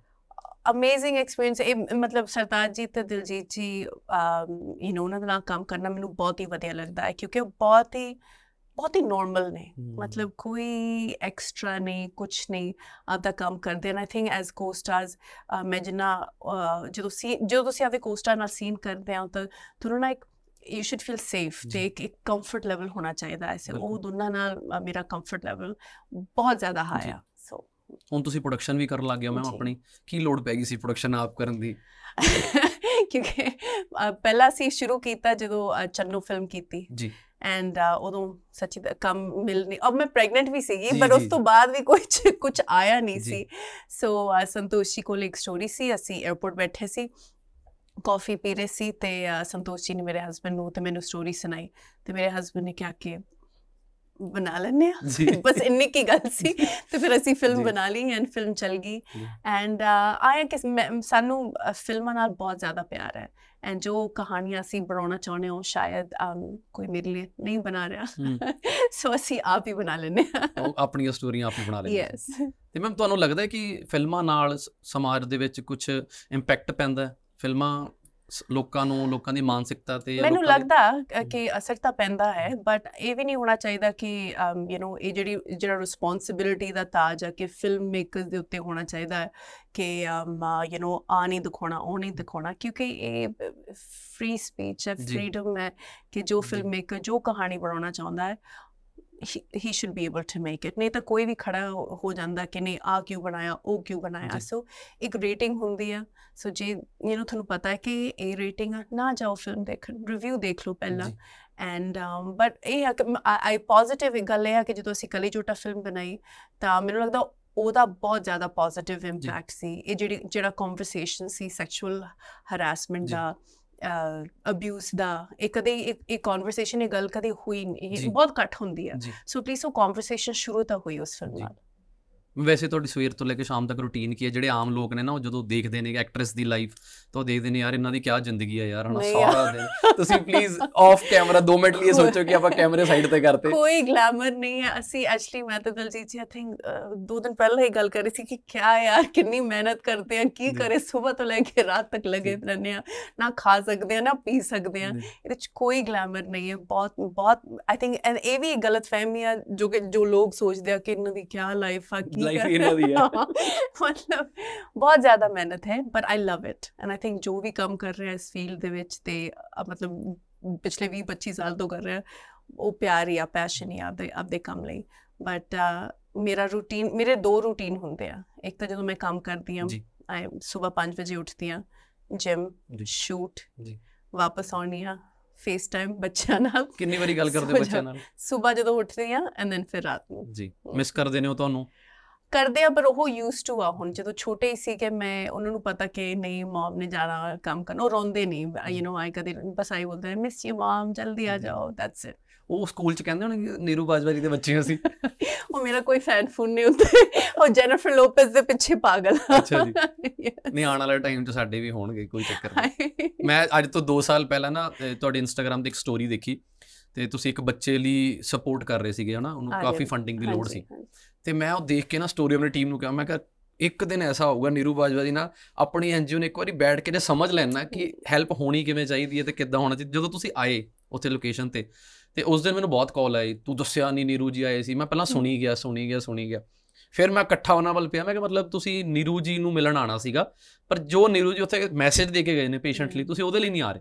ਪਰ ਮੈਂ ਸੱਚੀ ਸ਼ੌਕ ਸੀ ਮੈਂ ਉਹ ਐਕਸਪੈਕਟ ਨਹੀਂ ਕਰ ਰਹੀ ਸੀ ਆਈ ਡੋਨਟ ਨੋ ਕਿ ਤੁਸੀਂ ਮੇਰੇ ਫੇਸ ਤੋਂ ਦੇਖ ਲਿਆ ਹੋਣਾ ਕਿ। ਮੈਂ ਜਦੋਂ ਪਹਿਲਾਂ ਆਈ ਤਾਂ ਮੈਨੂੰ ਥੋੜਾ ਟਾਈਮ ਲੱਗਿਆ ਉਹ ਅਬਜ਼ਰਵ ਕਰਨ ਨੂੰ ਕਿ ਮੈਂ ਐਕਚੁਅਲੀ ਇੱਥੇ ਹੋ ਕੀ ਰਿਹਾ ਹੈ ਕਿਉਂਕਿ ਮੈਂ ਪਹਿਲਾਂ ਤੁਹਾਡਾ ਉਹ। ਪੋਡਕਾਸਟ ਜਾਂ ਕੁਝ ਦੇਖਿਆ ਨਹੀਂ। ਸੀਗਾ so it was just like ਮੈਨੂੰ ਬਹੁਤ ਵਧੀਆ ਲੱਗਿਆ। ਐਂਡ ਮੈਂ ਆਪਦੇ ਹਸਬੰਡ ਨੂੰ ਵੀ ਦੱਸਿਆ ਕਿ ਇੱਕ ਯੂ نو ਨੌਜਵਾਨ ਹੈ ਜੋ। ਇਹ- ਜਿਹਾ ਕੰਮ ਕਰ ਰਿਹਾ ਹੈ ਐਂਡ। ਇਟਸ ਅਨਬਲੀਵੇਬਲ ਮੈਂ ਕਦੇ ਨਾ ਇਹ- ਇਹੋ ਜੀ ਚੀਜ਼ ਦੇਖੀ ਆ ਨਾ ਸੁਣੀ ਆ ਕਿ ਕੋਈ ਕਰ ਰਿਹਾ ਹੈ ਤੁਹਾਡੇ ਸਮਾਜ ਨੂੰ ਲੈ ਕੇ ਮੈਮ ਕੋਈ ਜਿਹੜੇ ਲੋਕ ਅੱਜ ਅਪਲਿਫਟ ਨਹੀਂ ਹੋ ਪਾ ਰਹੇ ਉਹਨਾਂ ਨੂੰ ਲੈ ਕੇ ਕੋਈ ਸੁਪਨੇ ਹੈ? ਤੁਸੀਂ ਆਲਰੇਡੀ ਕਰਦੇ ਰਹਿੰਦੇ ਹੋ ਤੁਸੀਂ ਸਾਡੇ ਕੋਲ ਵੀ ਆਏ ਤੁਸੀਂ ਮੈਂ ਚਲੋ ਪੋਡਕਾਸਟ ਹੀ ਦੱਸ ਦਿੰਦਾ ਤੁਸੀਂ ਪਹਿਲੇ ਸੈਲੀਬ੍ਰਿਟੀ ਹੋ ਜਿਹੜੇ ਸਾਡੇ ਨਾਲ ਰੈਗੂਲਰ ਟੱਚ ਚ ਹੋ ਕਿ ਅਨਮੋਲ ਕੁਝ ਹੋਰ ਤਾਂ ਨਹੀਂ ਚਾਹੀਦਾ। ਤੁਹਾਡਾ ਇਨਸਟੈਂਟ ਰਿਪਲਾਈ ਇੰਸਟਾਗ੍ਰam ਤੇ ਹਨਾ? ਚਲੋ ਤੁਹਾਡੀ ਗਰਾਊਂਡਨੈਸ ਹੈ ਹਨਾ ਕਿ ਤੁਸੀਂ ਇੰਨੇ ਡਾਊਨ ਟੂ ਅਰਥ ਹੋ ਤੁਸੀਂ ਇੰਨਾ ਜੁੜੇ ਹੋ ਸੇਵਾ ਨਾਲ। ਹੋਣਾ ਚਾਹੀਦਾ ਹੈ। ਹੋਣਾ ਤਾਂ ਬਹੁਤ ਕੁਝ ਚਾਹੀਦਾ। ਹੋਣਾ ਤਾਂ ਬਹੁਤ ਕੁਝ ਚਾਹੀਦਾ ਪਰ ਉਹ ਸਾਡੇ ਹਿਸਾਬ ਨਾਲ ਦੁਨੀਆ ਨਹੀਂ ਨਾ ਚੱਲਦੀ. ਤੇ ਕਿੱਥੋਂ ਤੁਹਾਨੂੰ ਇਹ ਚੜਿਆ ਕਿ ਚਾਹ ਚੜਿਆ ਜਾਂ ਤੁਹਾਡੀ ਸੋਚ ਕਿੱਥੋਂ ਬਣੀ ਕਿ ਸਮਾਜ ਲਈ ਮੇਰੀ ਵੀ ਕੋਈ ਰਿਸਪੌਂਸਿਬਿਲਿਟੀ ਹੈ ਸੋਸ਼ਲ ਰਿਸਪੌਂਸਿਬਿਲਿਟੀ ਕੌਨਸ਼ੀਅਸਲੀ ਨਹੀਂ ਹੋਇਆ। ਆਈ ਥਿੰਕ ਜਦੋਂ ਮੈਂ ਛੋਟੀ ਹੁੰਦੀ ਮੈਂ ਛੋਟੀ ਮੈਨੂੰ ਤੁਹਾਡਾ ਰਿਕਸ਼ੇ ਵਾਲਾ ਇਨਸੀਡੈਂਟ ਵੀ ਯਾਦ ਹੈ ਕਿ ਰਿਕਸ਼ੇ ਤੋਂ ਤੁਸੀਂ ਪਾਪਾ ਨੂੰ ਬੋਲ ਕੇ ਉਹਨੂੰ ਕਾਰ ਲੈ ਕੇ ਦਿਓ। ਹਾਂ ਕਿਉਂਕਿ ਬੰਬੇ 'ਚ ਕੁਝ ਹੋਇਆ ਸੀ ਜੀ ਮੇਰੇ ਜੀ ਨਾਲ। ਜੀ ਜੀ ਜੀ। ਬਟ ਜਦੋਂ ਮੈਂ ਮੈਂ ਕਲਾਸ ਵਿੱਚ ਹੀ ਸੀ ਯੂ نو ਐਂਡ ਜੇ ਕਿਸੇ ਦੇ ਉੱਤੇ ਕੋਈ ਪਿਕ ਕਰ ਰਿਹਾ ਸੀ ਜਾਂ ਬੁਲੀ ਕਰ ਰਿਹਾ ਸੀ ਮੈਂ ਉਦੋਂ ਵੀ ਮਤਲਬ ਲੋਕਾਂ ਲਈ ਖੜੀ ਹੋ ਜਾਂਦੀ ਸੀ। ਪਤਾ ਨਹੀਂ ਮੇਰਾ ਕੀ ਹੋਣਾ ਸੀ ਬਾਅਦ ਚ ਪਰ ਮੈਂ ਖੜੀ ਤਾਂ ਹੋ ਜੀ। ਜਾਂਦੀ ਸੀ। ਪਰ ਆਈ ਡੋਨਟ ਨੋ ਤੇ ਸਪੈਸ਼ਲੀ ਆਪਣੀ ਕੁੜੀਆਂ ਲਈ ਇੱਕ ਬਹੁਤ ਹੀ ਸੌਫਟ ਸਪੌਟ ਆ। ਐਂਡ ਹੁਣ ਮਾਂ ਬਣ ਗਈਆਂ ਤਾਂ ਬੱਚਿਆਂ ਲਈ ਤਾਂ ਹੋਰ ਜ਼ਿਆਦਾ। ਜੀ। ਸੋ ਆਈ ਆਈ ਹੋਪ ਤਾਂ ਹੀ ਮੈਂ ਆਪਣੇ ਇੰਸਟਾਗ੍ਰam ਦੇ ਥਰੂ ਯੂ نو ਜੇ ਮੈਂ ਆਪਦੀ ਕੁੜੀਆਂ ਨੂੰ ਪੋਸਟ ਕਰਦੀ ਹਾਂ ਤੇ ਫੈਮਿਲੀ ਨੂੰ ਪੋਸਟ ਕਰਦੀ ਹਾਂ ਤਾਂ ਕਿਤੇ ਨਾ ਕਿਤੇ ਤੇ ਮੈਨੂੰ ਬਹੁਤ ਕੁੜੀਆਂ ਆ ਕੇ ਬੋਲਦੀਆਂ ਵੀ ਨੇ ਕਿ ਜੀ। ਮੇਰਾ ਮੇਰੀ ਲਾਈਫ ਚੇਂਜ ਹੋ ਗਈ and you an inspiration thank ਜੀ। ਯੂ ਥੈਂਕ ਯੂ ਥੈਂਕ ਜੀ। ਯੂ ਤੁਸੀਂ ਬਸ ਕਦੇ ਯੂ نو ਤੁਸੀਂ ਕੰਮ ਕਰਦੇ ਰਹੋ um, ਕਿਉਂਕਿ ਕਈ ਵਾਰ ਮੈਨੂੰ ਲੱਗਦਾ ਕਿ ਮੈਨੂੰ ਘਰ ਹੋਣਾ ਚਾਹੀਦਾ ਮੇਰੀ ਬੱਚਿਆਂ ਨੂੰ ਹੋਰ ਟਾਈਮ ਦੇਣਾ ਜੀ। ਚਾਹੀਦਾ ਮੈਂ ਜਦੋਂ ਵੀ ਇਹ ਸੋਚਦੀ ਹਾਂ ਨਾ ਮੋਲ ਯੂ ਵੋਂਟ ਬਲੀਵ ਇਟ ਮੈਂ ਸੰਤੋਸ਼ੀ ਨੂੰ ਵੀ ਦੱਸਿਆ ਮੇਰੇ ਸਾਹਮਣੇ ਨਾ ਤਿੰਨ ਕੁੜੀਆਂ ਆ ਜਾਣਗੀਆਂ ਬਹੁਤ ਹੀ ਗਰੀਬ ਘਰ ਤੋਂ ਅਸਲੀ ਚ ਅਸਲੀ ਚ ਮੈਂ ਜਦੋਂ ਵੀ ਮੇਰੇ ਮਨ ਥਾਟ ਆਉਂਦਾ ਐਂਡ ਫਿਰ। ਮੈਂ ਮੈਂ ਉਹਨਾਂ ਨੂੰ ਜਾ ਕੇ ਮਿਲਦੀ ਜੀ। ਹੱਗ ਕਰਦੀ ਹਾਂ ਉਹਨਾਂ ਨਾਲ ਬੈਠਦੀ ਜੀ। ਗੱਲਾਂ ਕਰਦੀ ਹਾਂ ਤੇ ਫਿਰ ਮੈਨੂੰ ਇਹ ਯੂ نو ਅਹਿਸਾਸ ਹੁੰਦਾ ਕਿ ਮੈਂ ਮੇਰਾ ਹੋਰ ਵੀ ਬਹੁਤ ਕੰਮ ਆ ਮੈਂ ਸਾਰਿਆਂ ਦੀ। ਆ ਸੋ ਨਾਟ ਜਸਟ ਉਹਨਾਂ ਦੀ ਮੰਮੀ ਹੀ ਨਹੀਂ ਪਰ ਤੁਸੀਂ ਫਿਰ ਵੀ ਉਸ ਲੋਕੇਸ਼ਨ ਤੇ ਆਏ ਤੇ ਉਸ ਤੋਂ ਬਾਅਦ ਬਹੁਤ ਲੋਕਾਂ ਨੇ ਤੁਹਾਡੀ ਵੀਡੀਓਜ਼ ਦੇਖੀਆਂ ਤੇ ਫਿਰ ਤੁਹਾਡੇ ਫੈਨਸ ਵੀ ਆਏ ਕਿ ਜੇ ਨੀਰੂ ਜੀ ਆ ਸਕਦੇ ਨੇ ਤਾਂ ਅਸੀਂ ਵੀ ਆਵਾਂਗੇ ਇੰਪੈਕਟ ਪੈਂਦਾ ਜੋ ਜੋ ਸਟਾਰਸ ਕਰਦੇ ਨੇ ਜਿੱਦਾਂ ਦੀ ਵੀ ਉਹ ਆਪਣੇ ਇੰਸਟਾਗ੍ਰam ਤੇ ਇਨਫਲੂਐਂਸ ਕਰਦੇ ਨੇ ਲੋਕਾਂ ਨੂੰ ਪ੍ਰਭਾਵ ਪੈਂਦਾ ਲੋਕਾਂ ਦੇ ਭਾਵੇਂ ਅੱਛਾ ਹੋਵੇ ਜਾਂ ਬੁਰਾ? ਆ ਮੈਨੂੰ ਲੱਗਦਾ ਜੇ ਤੁਸੀਂ ਕੋਈ ਅ, ਵਧੀਆ ਚੀਜ਼ ਕਰਦੇ ਹੋ ਪੋਜ਼ਿਟਿਵਿਟੀ ਨਾਲ ਉਹ ਦਿਖਦੀ ਆ ਬਟ ਜੇ ਤੁਸੀਂ ਮਤਲਬ ਕਈ ਲੋਕ ਚੈਰਿਟੀ ਵੀ ਪਬਲਿਸਿਟੀ ਲਈ ਕਰਦੇ ਆ ਉਹ ਵੀ ਸਾਫ਼ ਨਜ਼ਰ ਆਉਂਦੀ ਆ। ਸੋ ਆਈ ਥਿੰਕ ਜੇ ਤੁਸੀਂ ਸੱਚੇ ਦਿਲ ਨਾਲੋਂ ਕੁਝ ਕਰਦੇ ਹੋ ਤਾਂ ਆਬਵੀਅਸਲੀ ਲੋਕੀ ਲੋਕੀ ਇਨਫਲੂਐਂਸ ਹੁੰਦੇ ਨੇ। um ਐਂਡ ਜੇ ਤੁਸੀਂ ਕੁਝ 네ਗੇਟਿਵ ਕਰਦੇ ਹੋ ਕਿਉਂਕਿ ਤੁਹਾਨੂੰ ਲੋਕ ਫੋਲੋ ਕਰਦੇ ਆ ਤੁਹਾਡੇ ਡਾਈ ਹਾਰਟ ਫੈਨਸ ਆ ਅ, ਕਿਤੇ ਨਾ ਕਿਤੇ ਆਈ ਥਿੰਕ ਐਕਟਰਸ ਨੂੰ ਜਾਂ ਸੈਲਿਬ੍ਰਿਟੀਜ਼ ਨੂੰ ਇਹ ਚੀਜ਼ ਰੱਖਣੀ ਤਾਂ ਚਾਹੀਦੀ ਆ ਮਾਈਂਡ 'ਚ ਕਿ ਮੈਨੂੰ ਯੂਥ ਫੋਲੋ ਕਰ ਰਹੀ ਆ ਤਾਂ ਮੈਂ ਇੱਕ ਅੱਛਾ ਐਗਜ਼ਾਮਪਲ ਸੈੱਟ ਕਰਾਂ। ਹੁਣ ਜੇ ਮੈਂ ਇੰਸਟਾਗ੍ਰam ਤੇ ਜਾ ਕੇ ਗਾਲਾਂ ਕੱਢਾਂ ਐਂਡ ਯੂ نو ਇਹ ਸਭ ਕੁਝ ਕਰਾਂ ਤਾਂ ਮੈਨੂੰ ਪਤਾ ਕਿ ਛੋਟੀਆਂ-ਛੋਟੀਆਂ ਕੁੜੀਆਂ ਮੈਨੂੰ ਦੇਖ ਰਹੀਆਂ ਨੇ ਤੇ ਉਹਨਾਂ ਨੂੰ ਲੱਗੂਗਾ ਕਿ ਓ that's cool so you know I don't know ਤੁਹਾਨੂੰ ਇੱਕ 에어ਪੋਰਟ ਤੇ ਪ੍ਰੋਡਿਊਸਰ ਨੇ ਕਿਹਾ ਸੀਗਾ ਕਿ ਤੁਹਾਡੀ ਹੁਣ ਰਿਟਾਇਰਮੈਂਟ ਦੀ ਏਜ ਹੈ ਉਹ ਹੁਣ ਮਿਲਦੇ ਨੇ ਤੁਹਾਨੂੰ ਕਿ ਨਹੀਂ? ਹੁਣ ਉਹਨਾਂ ਨੇ ਫਿਲਮ ਲਈ ਅਪਰੋਚ ਕੀਤਾ ਕਿ ਨਹੀਂ? ਕਿ ਨੀਰੂ ਜੀ ਇੱਕ ਫਿਲਮ ਪਲੀਜ਼ ਸੈਂਡ ਅਸ ਮੇਰੇ ਬਹੁਤ ਹੀ ਅਜ਼ੀਜ਼ ਪ੍ਰੋਡਿਊਸਰ ਹੈ ਨਹੀਂ ਮੈਨੂੰ ਤਾਂ ਉਹਨਾਂ ਦਾ ਨਾਮ ਵੀ ਨਹੀਂ ਪਤਾ। ਨਾਮ ਹੀ ਕਦੀ ਦੱਸ। ਨਹੀਂ ਆਪਾਂ ਨਾਮ ਪੁੱਛਣਾ ਵੀ ਨਹੀਂ। ਪਰ but I no but I ਮੈਨੂੰ ਵਧੇ ਕਿਉਂਕਿ ਉਹਨਾਂ ਦਾ ਮੈਂ ਉਹ ਹੀ ਕਹਿ ਰਹੀ ਨਾ ਕਿ ਉਹਨਾਂ ਦਾ ਵੀ ਕਸੂਰ ਨਹੀਂ। ਇਹ ਸਾਰਿਆਂ ਦੀ ਕੰਡੀਸ਼ਨਿੰਗ ਸੀ ਕਿ ਹੁਣ ਇਸ ਤੋਂ ਬਾਅਦ ਕੀ ਕਰੂਗੀ?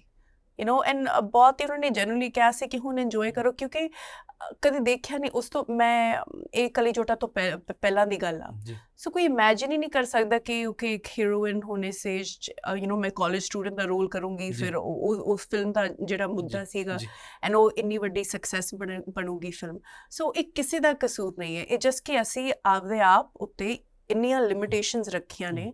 ਮੈਂ ਆਪ ਲਿਮਿਟੇਸ਼ਨ ਦੇ ਵਿੱਚ ਯੂ نو ਰਹਿ ਰਹੀ ਸੀ ਬਟ ਮੈਂ ਜਦੋਂ ਲਿਮਿਟੇਸ਼ਨਸ ਤੋੜੀਆਂ ਆਵੇ ਆਪ ਲਈ ਐਂਡ ਆਈ ਥਿੰਕ ਫਿਰ ਉਹ ਓਪਰਚ्युनिटीज ਮੇਰੇ ਕੋਲ ਆਉਂਦੀਆਂ ਆ ਗਈਆਂ। ਜੀ। ਐਂਡ ਇੰਨੀਆਂ ਜ਼ਿਆਦਾ ਜ਼ਿਆਦਾ ਆ ਰਹੀਆਂ ਕਿਉਂਕਿ ਹੁਣ ਮੈਂ ਕੋਈ ਲਿਮਿਟ ਦੇਖਦੀ ਹੀ ਨਹੀਂ ਆਪਦੇ ਆਪ ਲਈ। ਕੁਝ ਇਸ ਇੰਡਸਟਰੀ ਦੇ ਵਿੱਚ ਮੈਮ ਕੁੜੀਆਂ ਲਈ ਖਾਸ ਕਰ ਆਪਣੇ ਐਥਿਕਸ ਨਾਲ ਵੀ ਕੰਪਰੋਮਾਈਜ਼ ਕਰਨਾ ਪੈਂਦਾ ਜੇ ਉਹਨਾਂ ਨੇ ਕੰਮ ਕਰਨਾ ਹੈ ਕਿ ਉਹ ਕਹਿੰਦੇ ਨੇ ਹੁਣ ਕੀ ਕਰੀਏ ਹੋਰ ਅਸੀਂ ਤਾਂ ਕੰਮ ਕਰਨਾ ਹੀ ਕਰਨਾ ਇਦਾਂ ਦਾ ਕੁਝ ਹੁੰਦਾ ਹੈ ਇਫ ਆ ਨਹੀਂ ਆਈ ਮੈਨੂੰ ਲੱਗਦਾ ਨਹੀਂ ਕਿ ਕਰਨਾ ਮਤਲਬ ਪੈਂਦਾ ਹੈ। ਇੱਕ ਇਹ ਤੁਹਾਡੇ ਉੱਤੇ ਹੈ। ਕਿ ਜੇ ਤੁਹਾਨੂੰ ਲੱਗਦਾ ਹੈ ਕਿ ਸ਼ਾਰਟਕਟ ਜਾਂ ਇਹ ਜ਼ਰੀਆ ਤੁਸੀਂ ਅਪਣਾਉਣਾ ਚਾਹੁੰਦੇ ਹੋ ਇਹ ਹਰ ਇੱਕ ਬੰਦੇ ਦੇ ਉੱਤੇ ਆ। That I can say. But ਮੈਨੂੰ ਲੱਗਦਾ ਹੈ ਕਿ ਜੇ ਤੁਹਾਡੇ ਵਿੱਚ ਟੈਲੈਂਟ ਹੈ ਤਾਂ ਇਹੋ ਜੀ ਚੀਜ਼ ਕਰਨ ਦੀ ਕੋਈ ਲੋੜ ਨਹੀਂ। ਬਟ ਯੂ ਮਤਲਬ ਇੱਥੇ ਬਹੁਤ ਜ਼ਿਆਦਾ ਸਟਰੋਂਗ ਹੋਣਾ ਚਾਹੀਦਾ ਹੈ। ਜੀ। ਇਹ ਬਹੁਤ ਜ਼ਰੂਰੀ ਹੈ। ਕਈ ਕੰਮਾਂ ਨੂੰ ਨਾ ਵੀ ਕਰਨੀ ਪੈਂਦੀ ਹੈ ਫਿਰ। ਐਬਸੋਲੂਟ ਨਾ ਕੀ ਉਹ ਦਿੰਦੇ ਹੀ ਨਹੀਂ। ਅੱਛਾ ਆਪ ਹੀ ਨਹੀਂ ਦਿੰਦੇ ਫਿਰ। ਆਪ ਹੀ ਨਹੀਂ ਦਿੰਦੇ। ਜਿੱਦਾਂ ਨਾ ਮੈਂ ਮੈਨੂੰ ਪਤਾ ਨਹੀਂ ਇਹ ਮਿੱਥ ਹੈ ਕਿ ਮੈਂ ਸੱਚ ਕਿ ਜਦੋਂ ਵੀ ਕੋਈ ਹੀਰੋਇਨ ਲੱਭਦੇ ਆ ਨਾ ਫਿਲਮ ਵਾਸਤੇ ਜਾਂ ਗਾਣੇ ਵਾਸਤੇ ਕਹਿੰਦਾ ਛੋਟੀ ਉਮਰ ਦੀ ਕੁੜੀ ਲਿਆਓ 12 ਹਮ। 22 23 ਸਾਲ ਦੀ। ਪਰ ਹੁਣ ਤੁਸੀਂ ਛੋਟੀ ਉਮਰ ਦੇ ਮੁੰਡਿਆਂ ਨਾਲ ਕੰਮ ਕਰ ਰਹੇ ਹੋ ਛੋਟੀ ਉਮਰ ਦੇ ਮੁੰਡੇ ਲਿਆਓ। ਹਾਂ ਮੈਂ ਅਬਵ 40 ਕੰਮ ਨਹੀਂ ਕਰਦੀ। ਤੁਸੀਂ ਛੋਟੀ ਉਮਰ ਦੇ ਮੁੰਡਿਆਂ ਨਾਲ ਕੰਮ ਕਰ ਰਹੇ ਹੋ ਹੁਣ ਤੇ। ਹਰ ਰੋਲ 'ਚ ਤੁਸੀਂ ਫਿੱਟ ਹੋ ਮੈਨੂੰ ਬਹੁਤ ਵਧੀਆ ਲੱਗਦਾ ਮੈਂ ਕਿਉਂਕਿ ਮੇਰੇ ਕੋਲੀਗਸ ਹੀ ਕਿਉਂ 20 25 ਸਾਲ ਦੀ ਕੁੜੀਆਂ ਨਾਲ ਕੰਮ ਮੈਂ ਵੀ ਕਰੂੰਗੀ। ਜੀ ਤੁਸੀਂ ਉਸ ਕੁੜੀਆਂ ਨੂੰ ਸਾਰਿਆਂ ਨੂੰ ਇੱਕ ਹੌਸਲਾ ਦੇ ਰਹੇ ਹੋ ਕਿ ਦੇਖੋ ਬੇਟਾ ਮੈਂ ਵੀ ਇੱਥੇ ਤੱਕ ਪਹੁੰਚੀ ਤੁਸੀਂ ਪਹੁੰਚੋ। ਐਬਸੋਲੂਟਲੀ ਤਾਂ ਹੀ ਤਾਂ ਮੈਂ ਬਟ ਇਹ ਸਮਝ ਆਣੀ ਸਮ- ਸਮਝਣ ਵਾਲੀ ਗੱਲ ਆ ਕਿ ਉਹ ਸਭ ਕਰਨ ਦੀ ਜ਼ਰੂਰਤ ਨਹੀਂ ਹੈ। ਟਾਈਮ ਲੱਗਦਾ ਹੈ ਬਟ ਆਈ ਥਿੰਕ ਅੱਜ ਦੀ ਡੇਟ ਵਿੱਚ ਸਾਰਿਆਂ ਨੂੰ ਇਹ ਲੱਗਦਾ ਕਿ ਇਨਸਟੈਂਟਲੀ ਸਭ ਕੁਝ ਹੋ ਜਾਵੇ ਬਹੁਤ ਟਾਈਮ ਲੱਗਦਾ ਹੈ ਮੈਨੂੰ ਕਿੰਨਾ ਟਾਈਮ ਹੋ ਗਿਆ। ਆਈ ਥਿੰਕ ਸਾਰੇ ਜੋ ਜੋ ਮੇਰੀ ਜਰਨੀ ਦੇਖ ਰਹੇ ਹੋ ਜਿਵੇਂ ਮੈਂ ਮੈਂਡੀ ਜੀ ਦਾ ਇੰਟਰਵਿਊ ਦੇਖਿਆ ਸੀ ਕੁਝ ਹਫ਼ਤੇ ਪਹਿਲਾਂ ਤੇ ਉਹਨਾਂ ਨੇ ਵੀ ਕਿਹਾ ਕਿ ਮੈਨੂੰ ਲੱਗਦਾ ਹੈ ਕਿ ਨੀਰੂ ਹੁਣ ਸ਼ੁਰੂ ਹੋਈ ਹੈ ਸੋ ਟਾਈਮ ਤਾਂ ਬਹੁਤ ਲੱਗਦਾ ਹੈ ਬਟ ਉਹ ਪੇਸ਼ੈਂਸ ਰੱਖਣ ਦੀ ਲੋੜ ਹੈ ਪਰ ਮੈਂ ਬਹੁਤ ਇੰਟਰਵਿਊਜ਼ ਦੇ ਵਿੱਚ ਖਾਸ ਕਰ ਐਕਟ੍ਰੈਸਸ ਪੰਜਾਬ ਦੀਆਂ ਉਹਨਾਂ ਨੇ ਸਾਰੇ ਤੁਹਾਡਾ ਨਾਮ ਲੈਂਦੇ ਨੇ ਤੇ ਮੁੰਡਿਆਂ 'ਚ ਘੱਟ ਹੁੰਦਾ। ਮੁੰਡਿਆਂ 'ਚ ਨਾਮ ਨਹੀਂ ਲਿਆ ਜਾਂਦਾ ਪਰ ਕੁੜੀਆਂ 'ਚ ਸਾਰੀਆਂ ਕੁੜੀਆਂ ਤੁਹਾਡਾ ਨਾਮ ਲੈਂਦੀਆਂ ਨੇ ਕਿ ਨੀਰੂ ਜੀ ਨੀਰੂ ਜੀ। ਤੁਹਾਡਾ ਪਰਸਨਲ ਟੱਚ ਵੀ ਕਿਸ ਨਾਲ ਰਹਿੰਦਾ? ਤੁਹਾਡੇ ਦੋਸਤ ਵੀ ਬਹੁਤ ਘੱਟ ਨੇ ਤੁਸੀਂ 1 ਟੂ 1 ਵੀ ਸਾਰਿਆਂ ਨਾਲ ਬਹੁਤ ਘੱਟ ਮਿਲਦੇ ਹੋ। ਮੇਰੇ ਪਹਿਲੇ ਦਿਨ ਤੋਂ ਹੀ ਮੇਰੇ ਦੋਸਤ। ਨਹੀਂ ਹੈ ਮੈਂ ਆਪਦੇ ਆਪ ਵਿੱਚ ਹੀ ਰਹੀ ਹਾਂ ਐਂਡ ਹੁਣ ਮੇਰੇ ਕੋਲ ਟਾਈਮ ਹੀ ਹੈ ਨਹੀਂ ਓਨੈਸਟਲੀ ਐਂਡ ਬਟ ਸਾਰੇ ਬਹੁਤ ਪਿਆਰੇ ਆ ਲਾਈਕ ਸੁਨੰਦਾ ਨਿਮਰਤ ਸਰਗੁਣ ਸੋਨਮ ਸਾਰੇ ਬਹੁਤ ਵਧੀਆ ਕੰਮ ਵੀ ਕਰ ਰਹੇ ਆ। ਬਟ ਮੇਰਾ ਇਹੀ ਹੁੰਦਾ ਕਿ ਮੈਂ ਜਦੋਂ ਕਰੇ ਹਾਂ ਫਿਰ ਕਰੇ ਹਾਂ ਉਹਨਾਂ ਦੇ ਮੈਂ ਆਪਦੇ ਆਪ ਨੂੰ ਬਿਲਕੁਲ ਹੀ। ਉੱਥੇ ਸਰੈਂਡਰ ਕਰ ਦਿੰਦੀ ਹਾਂ ਕਿ। ਹਾਂ ਜੋ ਕਰਨਾ ਮੇਰੇ ਨਾਲ ਕਰ। ਮੇਰਾ ਕੋਈ ਟਾਈਮ ਨਹੀਂ ਕੁਝ ਨਹੀਂ। ਮੈਂ ਸਿਰਫ ਉਹਨਾਂ ਦੀ। ਤੇ ਜਦੋਂ ਮੈਂ ਕੰਮ ਕਰਦੀ ਹਾਂ ਇਹ ਮੇਰਾ ਮੇਰਾ ਟਾਈਮ ਹੁੰਦਾ ਹੈ। ਮੈਮ ਜਦੋਂ ਕੋਈ ਲੜਕੀ ਕਰਨਾ ਚਾਹਵੇ ਇੰਡਸਟਰੀ 'ਚ ਕੰਮ ਕਰਨਾ ਚਾਹਵੇ ਐਕਟਰ ਬਣਨਾ ਚਾਹਵੇ ਪਰ ਉਹਨੂੰ ਫੈਮਿਲੀ ਸਪੋਰਟ ਨਾ ਮਿਲੇ ਉਹ ਕੁੜੀ ਕੀ ਕਰੇ? ਘਰੋਂ ਬਾਹਰ ਹੋ ਕੇ ਕਰੇ ਕੰਮ ਜਾਂ ਘਰਦਿਆਂ ਦੀ ਮੰਨ ਲਵੇ? ਬਹੁਤ ਡਿਫਿਕਲਟ ਆ ਬਟ ਜੇ ਹੁਣ ਤੁਸੀਂ ਕੁਝ ਬਣਨਾ ਤੇ ਫੈਮਿਲੀ ਸਪੋਰਟ ਕਈ ਵਾਰ ਨਹੀਂ ਹੁੰਦੀ ਤਾਂ ਕਰਨਾ ਹੀ ਪੈਂਦਾ ਯੂ نو ਨਿਕਲਣਾ ਹੀ ਪੈਂਦਾ ਕਰੋ ਐਂਡ ਸਟਰਗਲ ਕਰਨੀ ਪੈਂਦੀ ਆ। ਇਟਸ ਨਾਟ ਕਿ ਹਰ ਕਿਸੇ ਕੋਲ ਫੈਮਿਲੀ ਸਪੋਰਟ ਰਹੀ ਆ।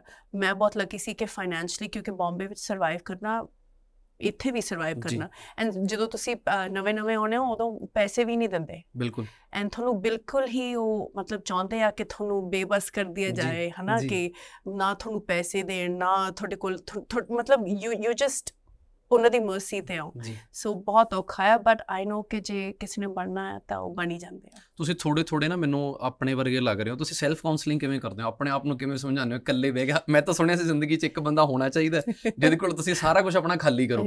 ਪਰ ਤੁਸੀਂ ਆਪਣੇ ਅੰਦਰ ਆਪਣੇ ਅੰਦਰ ਕਿਵੇਂ ਖਾਲੀ ਕਰ ਲੈਂਦੇ ਮੈਨੂੰ ਇਹਦਾ ਟੈਕਟ ਸਮਝਾਓ। ਮੈਂ ਨਾ ਸ਼ਾਵਰ ਡਰਨੀ ਰੋਣੀ ਇਕੱਲੇ ਹੀ ਕੱਲੇ 1 ਮਿੰਟ 1 ਮਿੰਟ ਬਸ ਫਿਰ ਬਾਹਰ ਆਉਣੀ ਆ ਦੈਟਸ ਇਟ ਹੋ ਗਿਆ ਚਲੋ ਅੱਗੇ ਵਧੋ ਓਕੇ ਕਿਉਂਕਿ ਮੈਂ ਸੀਰੀਅਸਲੀ ਮੈਂ ਇੰਨਾ ਕੁਝ ਦੇਖਦੀ ਹਾਂ ਹੁਣ ਜਦੋਂ ਮੈਂ ਤੁਹਾਡੇ ਉੱਥੇ ਲੁਧਿਆਣੇ ਆਈ ਐਨਜੀਓ ਤੇ ਮੈਂ ਉਹਨਾਂ ਨੂੰ ਦੇਖਦੀ ਹਾਂ ਮੈਂ ਕੁਝ ਇਹੋ ਜਿਹਾ ਯਾਦ ਕਰ ਲੈਂਦੀ ਹਾਂ ਵੀ ਨੀਰੂ ਤੂੰ ਕਿਸ ਚੀਜ਼ ਦੇ ਉੱਤੇ ਮਤਲਬ ਤੈਨੂੰ ਦੁੱਖ ਹੋ ਰਿਹਾ ਯੂ نو ਆਦੀ ਲਾਈਫ ਦੇਖ ਸੋ ਸੀਰੀਅਸਲੀ ਮੈਨੂੰ ਆਇਨ ਲੱਗਦਾ ਨਹੀਂ ਕਿ ਕੋਈ ਇਹੋ ਜਿਹੀ ਚੀਜ਼ ਆ ਮੇਰੀ ਲਾਈਫ ਦੇ ਵਿੱਚ ਜੋ ਕਿ ਮੈਨੂੰ 1 ਮਿੰਟ ਤੋਂ ਜ਼ਿਆਦਾ ਉਹਦੇ ਉੱਤੇ ਮਤਲਬ ਸਟ੍ਰੈਸ ਕਰਨਾ ਚਾਹੀਦਾ। ਨੈਗੇਟਿਵਿਟੀ ਕਿਵੇਂ ਡੀਲ ਕਰਦੇ ਹੋ ਮੈਮ ਜੇ ਕੋਈ ਕੁਛ ਨਾ ਕੁਛ ਕਹਿ ਵੀ ਦਿੰਦਾ ਉਹਨੂੰ ਇਗਨੋਰ ਕਰਦੇ ਹੋ ਕਿ ਉਹ ਉਹਦੇ ਚੋਂ ਵੀ ਕੋਈ ਨਾ ਕੋਈ ਸੁਜੈਸ਼ਨ ਜਿੱਦਾਂ ਮੈਨੂੰ ਲੱਗਦਾ ਕਿ ਮੈਨੂੰ ਜੇ ਚਾਰ ਬੰਦਿਆਂ ਨੇ ਕਮੈਂਟ ਕੀਤਾ ਤਾਂ ਮੈਂ ਇਹ ਨਹੀਂ ਕਹਿੰਦਾ ਕਿ ਚਾਰੋਂ ਹੀ ਬੇਵਕੂਫ ਨੇ। ਉਹ ਜੋ ਦੇ ਦਾਂਗੇ ਚਾਰੋਂ ਮੈਨੂੰ ਇੱਥੇ ਅਮਲ ਕਰਨਾ ਚਾਹੀਦਾ ਉਹ ਕੁਛ ਕਰਦੇ ਹਾਂ ਮੈਂ? ਦੇਖਦੀ ਹਾਂ ਕਿ. ਅਮਲ ਕਰਨਾ ਚਾਹੀਦਾ ਕਿ ਇਹਨੂੰ ਇਗਨੋਰ ਕਰਨਾ ਚਾਹੀਦਾ ਇਹ ਵੇਲਾ ਬੰਦਾ। ਵੈਸੇ ਉਹਦੇ 'ਚ ਕੀ ਕਰਦੇ ਹੋ ਫਿਰ? ਹਾਂ ਮੈਂ ਕੁਝ ਨਹੀਂ ਮੈਨੂੰ ਮੇਰੇ. ਉੱਤੇ ਕੋਈ ਅਸਰ ਨਹੀਂ ਪੈਂਦਾ ਕਿ ਉਹਨਾਂ ਨੇ ਕੀ ਲਿਖਣਾ। ਆਂਟੀ ਜੀ। ਬਸ ਕਰ ਜਾ। ਆਂਟੀ ਆਂਟੀ ਕੋ ਲਿਖਦਾ? ਇੱਕ ਦੋ ਤਾਂ ਲਿਖਦੇ ਆ ਉਹ ਤਾਂ ਆਉਂਦੇ ਆ। ਉਹ ਤਾਂ ਹਮੇਸ਼ਾ ਹੀ। ਰੈਡੀ ਹਾਂ। ਨਵੀਆਂ ਕੁੜੀਆਂ ਨੂੰ ਚਾਂਸ ਦੇ ਦੇ ਹੁਣ ਬਹਿ ਜਾ। ਉਹ। ਆਹੀ ਇਹ ਦੋ ਦੋ ਚਾਰ ਕਮੈਂਟਸ ਆ ਹੋਰ ਤਾਂ ਕੋਈ ਕੁਝ. ਕਹਿੰਦਾ ਨਹੀਂ। ਨਹੀਂ ਪਰ ਅਸੀਂ ਦੇਖਣਾ ਚਾਹੁੰਦੇ ਆ ਨਾ। ਤੁਸੀਂ ਨਵੀਆਂ ਵਾਲੀਆਂ ਨੂੰ ਦੇਖੋ। ਨਹੀਂ ਮੈਂ ਮੈਨੂੰ ਪਤਾ ਉਹ ਉਹ. ਚਾਹੁੰਦੇ ਕਿਉਂਕਿ ਪਹਿਲਾਂ ਹੁੰਦਾ। ਸੀ ਨਾ ਮੈਨੂੰ ਗੁੱਸਾ ਬਹੁਤ ਆਉਂਦਾ ਹੁੰਦਾ ਸੀ। ਐਕਚੁਅਲੀ ਮੈਂ ਬਹੁਤ ਸ਼ਾਂਤ ਤੁਸੀਂ ਵੀ ਕਪਿਲ ਸ਼ਰਮਾ ਜੀ ਵਾਂਗੂ ਟਵੀਟ ਕੀਤੇ ਨੇ। ਮੈਂ ਵਾਪਸ ਲੜਦੀ ਹੁੰਦੀ ਸੀ। ਸੀਰੀਅਸਲੀ ਫਿਰ ਸੰਤੋਸ਼ ਜੀ ਦਾ ਫੋਨ ਆਉਂਦਾ ਸੀ ਕਿ ਪਲੀਜ਼ ਉਹ ਡਿਲੀਟ ਕਰ ਦੋ ਉਹ ਬਹੁਤ ਆਗੇ ਤੱਕ ਜਾਏਗੀ ਬਾਤ ਓਕੇ ਫਿਰ ਉਹ ਸਿਚੁਏਸ਼ਨ ਚੋਂ ਕਿਵੇਂ ਨਿਕਲੇ ਤੁਸੀਂ ਆਪਣੇ ਆਪ 'ਚ ਕਿਵੇਂ ਚੇਂਜ ਲਿਆਂਦਾ ਮੈਨੂੰ ਦੱਸੋ ਕਿ ਜਿਹੜਾ ਤੁਸੀਂ ਆਪਣੀ ਲਾਈਫ 'ਚ ਉਸ ਗੁੱਸੇ ਤੋਂ ਅੱਜ ਸ਼ਾਂਤ ਨਿਰੂ ਬਾਜਵਾ ਜੀ ਬਣੇ ਨੇ ਇਹਦਾ ਮੈਨੂੰ ਉਹ ਦੱਸੋ ਕਿ ਇਹ ਕੀ ਕੀਤਾ ਮਾਂ ਤੁਸੀਂ? ਬਣ ਗਈ ਤਨ ਕਿੱਦਾਂ? ਬੱਚਿਆਂ ਦੀ ਨਹੀਂ ਫਿਰ ਵੀ ਪੇਸ਼ੈਂਸ ਆਈ ਡੋਨਟ ਨੋ ਮੈਂ ਰਿਅਲਾਈਜ਼ ਕੀਤਾ ਕਿ ਯੂ نو ਇਹ ਵਰਥ ਇਟ ਨਹੀਂ ਹੈ ਬਸ ਚਾਹੁੰਦੇ ਆ ਕਿ ਕੋਈ ਰਿਐਕਸ਼ਨ ਆਵੇ ਤਾਂ ਹੀ ਤਾਂ ਇਹ ਚੀਜ਼ਾਂ ਲਿਖਦੇ ਆ ਤੇ ਇਹ ਵੇਲੇ ਬੈਠੇ ਕਰੇ ਯੂ نو ਉਹਨਾਂ ਨੇ ਕੁਝ ਨਾ ਕੁਝ ਲਿਖਣਾ ਹੀ ਆ ਸੋ ਫਿਰ ਮੈਂ ਕੂਲ ਡਾਊਨ ਹੋ ਗਈ ਐਂਡ ਸਪੈਸ਼ਲੀ ਜੋ ਜੇ ਕੋਈ ਮੇਰੇ ਫੈਮਿਲੀ ਬਾਰੇ ਲਿਖਦਾ ਨਾ ਮੈਨੂੰ ਜ਼ਿਆਦਾ ਗੁੱਸਾ ਆਉਂਦਾ ਐਕਚੁਅਲੀ ਉਹ ਤਾਂ ਬਿਲਕੁਲ ਕਿਸੇ ਤੇ ਵੀ ਕੋਈ ਵੀ ਉਹ ਮੈਂ ਬਰਦਾਸ਼ਤ ਨਹੀਂ ਕਰ ਸਕਦੀ ਉਹਦੇ ਚ ਫਿਰ ਪਰ ਦੈਨ ਫਿਰ ਮੈਂ ਆ ਪੋਸਟ ਕਰ ਦਿਆ so it's like public property ਬਣ ਜਾਂਦੀ ਆ ਰਾਈਟ ਸੋ ਹੈਂਡਲ ਕਰੋ ਅੱਜ ਤੁਸੀਂ ਕਿਹੜੇ ਫੇਸ ਚੋਂ ਨਿਕਲ ਰਹੇ ਹੋ ਆਪਣੀ ਜ਼ਿੰਦਗੀ ਦੇ ਵਿੱਚੋਂ ਅੱਜ ਕਿਵੇਂ ਦਾ ਮਹਿਸੂਸ ਕਰਦੇ ਹੋ ਅੱਜ ਵੀ ਕੁਝ ਚੇਂजेस ਚਾਹੁੰਦੇ ਹੋ ਆਪਣੇ ਵਿੱਚ ਤੁਸੀਂ ਕਰਨੇ ਅਮ ਮੇਰੇ ਚੇਂजेस ਨਹੀਂ ਚੇਂजेस ਨਹੀਂ ਆਈ ਇਸ ਆਈ ਡੋਨਟ ਨੋ ਗਲਤ ਤਾਂ ਨਹੀਂ ਲੱਗੂਗਾ ਕਿ ਮੈਂ ਮੈਨੂੰ ਲੱਗਦਾ ਕਿ ਮੈਂ ਮੈਂ ਬਹੁਤ ਵਧੀਆ ਸਟੇਟ ਤੇ ਆ ਤੇ ਮੈਂ ਆਪਦੇ ਆਪ ਨਾਲ ਬਹੁਤ ਖੁਸ਼ ਹਾਂ ਮੇਰੀ ਮੈਂਟਲ ਸਟੇਟ ਜੋ ਹੈ ਮੈਂ ਜਿਵੇਂ ਚੀਜ਼ਾਂ ਹੈਂਡਲ ਕਰਦੀ ਹਾਂ। um ਸ਼ਾਇਦ ਸੰਤੋਸ਼ੀ ਹੱਸ ਰਹੇ ਹੋਗੇ ਪਿੱਛੇ। ਆਈ ਨੋ ਮੈਂ ਥੋੜੀ ਜਿਹੀ ਹਜੇ ਵੀ um, uh, ਮੈਂ ਰਿਐਕਟ ਬਹੁਤ ਜਲਦੀ ਕਰ ਲੈਂਦੀ ਹਾਂ। ਜੀ। ਸਪੈਸ਼ਲੀ ਆਪਣੇ ਕੰਮ ਨੂੰ ਲੈ ਕੇ ਕਿ ਜੇ ਕੋਈ ਮਤਲਬ ਕਿਉਂਕਿ ਅਸੀਂ ਇੰਨੇ ਪੈਸ਼ਨੇਟ ਆ ਫਿਲਮ ਨੂੰ ਲੈ ਕੇ ਸਪੈਸ਼ਲੀ ਜੋ ਫਿਲਮਾਂ ਅਸੀਂ ਪ੍ਰੋਡਿਊਸ ਕਰਦੇ ਹਾਂ ਕਿ ਤੇ ਜੇ ਕੋਈ ਉਹਦੇ ਨਾਲ ਮੈਸ ਅਰਾਊਂਡ ਕਰ ਰਿਹਾ ਤਾਂ ਮੇਰਾ ਖੂਨ ਮਤਲਬ ਤੇ ਫਿਰ ਮੈਂ ਰਿਐਕਟ ਕਰਦੀ ਹਾਂ ਤੇ ਫਿਰ ਉਹਨੂੰ ਕਹਿੰਦਾ ਸ਼ਾਂਤ ਸ਼ਾਂਤ। ਸੋ ਉਹ ਚੀਜ਼ ਮੈਂ ਹਜੇ ਥੋੜਾ ਉਹਦੇ ਉੱਤੇ ਵਰਕ ਕਰ ਰਹੀ ਹਾਂ ਕਿ ਇੰਨੀ ਜਲਦੀ ਮੈਂ ਰਿਐਕਟ ਨਾ ਕਰਾਂ। ਡ੍ਰੀਮ ਪ੍ਰੋਜੈਕਟ ਕਿਹੜੇ ਨੇ ਮੈਮ ਜਿਹੜੇ ਤੁਸੀਂ ਹੋਰ ਕਰਨਾ ਚਾਹੁੰਦੇ ਹੋ ਆਪਣੀ ਪ੍ਰੋਡਕਸ਼ਨ ਦੇ ਅੰਡਰ um i think ਸ਼ਾਇਰ ਮਤਲਬ ਹਰ ਇੱਕ ਫਿਲਮ ਜੋ ਮੈਂ ਕਰਦੀ ਹਾਂ ਉਹ ਮੇਰਾ ਡ੍ਰੀਮ ਪ੍ਰੋਜੈਕਟ ਹੀ ਆ ਸ਼ਾਇਰ ਮੈਂ ਓਨੈਸਟਲੀ ਆਪਦੇ ਫੋਨ ਵਿੱਚ ਲਿਖਿਆ ਸੀ ਲਾਸਟ ਈਅਰ ਕਿ ਜੱਟ ਐਂਡ ਜੂਲੀਅਟ 3 ਜੂਨ 2024 ਚ ਰਿਲੀਜ਼ ਹੋਗੀ ਐਂਡ ਉਹ ਬਣਾ ਰਿਹਾ। ਉਹ ਨਹੀਂ ਲਿਖਤਾ ਸੀ ਆਈ ਲਿਖਤਾ ਸੀ ਦੇਖੋ ਵੇ ਸਾਡਾ ਵੀ ਕੋਈ ਹੱਥ ਦੇਖੋ ਕਿ ਇਹ ਟਾਕ ਸ਼ੋ ਕਿੱਥੇ ਜਾਏਗਾ 2025 ਚ ਮੈਂ ਉਦੋਂ ਵੀ ਹਾਲੀਵੁੱਡ ਫਿਲਮ ਬਾਰੇ ਵੀ ਮੈਂ ਲਿਖਿਆ ਸੀ ਕਿ ਮੈਂ ਬਹੁਤ ਮੈਂ ਪਤਾ ਨਹੀਂ ਲੜਾਈ ਹੋ ਗਈ ਇਹ ਕਿੱਦਾਂ ਲਿਖਦੇ ਹੋ ਮੈਂ ਵੀ ਲਿਖ ਹਾਂ ਆਪਦੀ ਡਾਇਰੀ ਚ ਲਿਖ ਨਹੀਂ ਦਿੰਦੀ ਏਦਾਂ ਦਾ ਨਹੀਂ ਲਿਖ ਸੀਰੀਅਸਲੀ ਜੂਨ 2024 ਤੇ ਉਹ ਜ਼ਿਆਦਾ ਸੀ ਉਹ ਤੇ ਉਹ ਸੱਚੀ ਹੋ ਗਿਆ। ਉਹ ਸੱਚੀ ਹੋ ਗਿਆ ਮੈਂ ਦਿਖਾਇਆ ਵੀ ਸੀ ਸਾਡੇ। ਬਾਰੇ ਕੁਝ ਲਿਖੋ ਦੇਖੋ ਜੇ ਹੱਥ ਤੁਸੀਂ ਦੇਖਣਾ। ਟੇਵਾ ਟੂਵਾ ਦੇਖਦੇ ਹੋ ਕੀ ਕਰਦੇ ਹੋ? ਨਹੀਂ ਬਸ ਆਈ ਥਿੰਕ ਮੈਨੀਫੈਸਟੇਸ਼ਨ ਤੇ. ਬਲੀਫ ਇਨ ਯੋਰਸੈਲਫ ਇਹ ਕਿੱਦਾਂ ਆਉਂਦੀਆਂ ਨੇ? ਮੈਡੀਟੇਸ਼ਨ ਕਰਦੇ ਹੋ? ਨਹੀਂ ਉਹ ਮੈਂ ਤਾਂ. ਹੁੰਦੀ ਨਹੀਂ ਫਿਰ ਇਹ ਕਿੱਦਾਂ ਕਰਦੇ? ਮੇਰਾ ਦਿਮਾਗ ਤੇ ਗਾੜੇ ਉੱਤੇ ਚਲੇ ਜਾਂਦਾ ਜਾਂ ਕੱਲ ਦੇ ਸਕੇਜੂਲ ਉੱਤੇ ਚਲੇ ਜਾਂਦਾ। ਮੈਡੀਟੇ ਉਹ ਨਹੀਂ ਹੁੰਦਾ ਮੈਥੋਂ। ਪਰ ਤੁਹਾਡਾ ਜੋ ਔਰ ਹੈ ਤੁਹਾਨੂੰ ਮੈਡੀਟੇਸ਼ਨ ਦੀ ਲੋੜ ਵੀ ਹੈ ਨਹੀਂ ਥੈਂਕ ਯੂ ਮੈਡੀਟੇਸ਼ਨ ਤਾਂ ਹੁੰਦੀ ਵੀ ਤੁਹਾਡਾ ਬਹੁਤ ਡੀਪਲੀ ਗੱਲਾਂ ਕਰ ਰਹੇ ਹੋ ਪਰ ਤੁਸੀਂ ਤਾਂ ਆਮ ਚਿਲਡ ਬਹੁਤ ਵਧੀਆ ਮੈਂ ਲੱਗ ਰਿਹਾ ਇੰਜੋਏ ਕਰ ਰਹੀ ਹਾਂ ਲਾਈਫ ਨੂੰ ਜ਼ਿਆਦਾ ਕਿਸੇ ਚੀਜ਼ ਨੂੰ ਨਾ ਸਕਸੈਸ ਨੂੰ ਜ਼ਿਆਦਾ ਸੀਰੀਅਸ ਲਓ ਨਾ ਫੇਲਿਅਰ ਨੂੰ ਨਹੀਂ ਮੈਨੂੰ ਬਹੁਤ ਵਧੀਆ ਲੱਗ ਰਿਹਾ ਮੈਮ ਤੁਹਾਡੇ ਨਾਲ ਗੱਲਬਾਤ ਕਰਕੇ। ਤੁਸੀਂ ਸਾਡੇ ਸ਼ੋਅ ਤੇ ਆਏ। ਮੈਂ ਪਹਿਲਾਂ ਪਹਿਲਾਂ ਨਰਵਸ ਸੀਗਾ ਹੁਣ ਮੈਂ ਕੰਫਰਟੇਬਲ ਹੋ ਗਿਆ। ਥੈਂਕ ਯੂ ਹੋਰ ਆਪਾਂ ਕੀ ਗੱਲਬਾਤ ਕਰਾਂਗੇ? ਆਈ ਡੋਨਟ ਨੋ ਕਵਰ ਤਾਂ ਕਰ ਲਿਆ ਸਰ। ਮੈਂ ਬਹੁਤ ਐਕਚੁਅਲੀ ਥੋੜੀ ਬੋਰਿੰਗ ਆ। ਨਹੀਂ ਨਹੀਂ ਬੋਰਿੰਗ ਤਾਂ ਨਹੀਂ। ਮੈਂ ਕੱਟ ਵੀ ਬੋਲਦੀ ਹਾਂ। ਹਾਂ ਜ਼ਿਆਦਾ ਨਹੀਂ ਬੋਲਦੀ। ਆਈ ਨੋ ਜਦੋਂ ਮੈਂ ਇੰਟਰਵਿਊਜ਼ ਵੀ ਕਰਦੀ ਹਾਂ ਤਾਂ ਮੇਰੇ ਜੋ ਨਾਲ ਦੇ ਕੋਸਟਰਸ ਹੁੰਦੇ ਹੋ ਇੰਨੀ ਲੰਬੀ ਗੱਲ। ਜਾਂਦੇ ਹਨ ਆਮ ਲਾਈਕ ਨਹੀਂ ਬਸ ਠੀਕ ਹੈ ਜੀ। ਇਹ ਇਹੀ। ਸੰਤੋਸ਼ ਜੀ ਕਹਿ ਕੇ ਲੈ ਲਿਓ ਜ਼ਿਆਦਾ ਨਹੀਂ ਬੋਲਣਾ। ਨਹੀਂ ਮੈਂ ਜ਼ਿਆਦਾ ਬੋਲਦੀ ਵੀ ਨਹੀਂ। I. I really don't okay ਬੋਲੀ ਤਾਂ ਹੈ ਨਾ ਮੈਂ ਤਾਂ ਇਹਨਾਂ ਨੂੰ ਕਿਹਾ ਸੀ 2 ਘੰਟੇ ਤੇ ਕੱਟ ਲਾਇਓ। ਤੇ ਵੈਸੇ ਮੇਰਾ ਮਨ ਤਾਂ ਨਹੀਂ ਭਰ ਰਿਹਾ ਗੱਲਾਂ ਕਰਨੋਂ ਪਰ ਫਿਰ ਵੀ thank you so much ma'am ਤੁਸੀਂ ਸਾਨੂੰ ਟਾਈਮ ਦਿੱਤਾ। ਤੇ ਤੁਸੀਂ ਇਦਾਂ ਹੀ ਜੁੜੇ ਰਹੋ ਔਰ ਇਦਾਂ ਹੀ ਪੰਜਾਬ ਨੂੰ ਪੰਜਾਬ ਦੀ ਧੀ ਬਣ ਕੇ ਲੱਗੇ ਰਹੋ ਤੇ ਕਰਦੇ ਰਹੋ ਕੰਮ। ਸਾਡੀਆਂ ਸ਼ੁਭਕਾਮਨਾਵਾਂ Thank ਹਮੇਸ਼ਾ you. ਤੁਹਾਡੇ ਨਾਲ। ਥੈਂਕ ਯੂ ਜੀ। Thank you so much. Thank you ਸਤਿ ਸ਼੍ਰੀ ਅਕਾਲ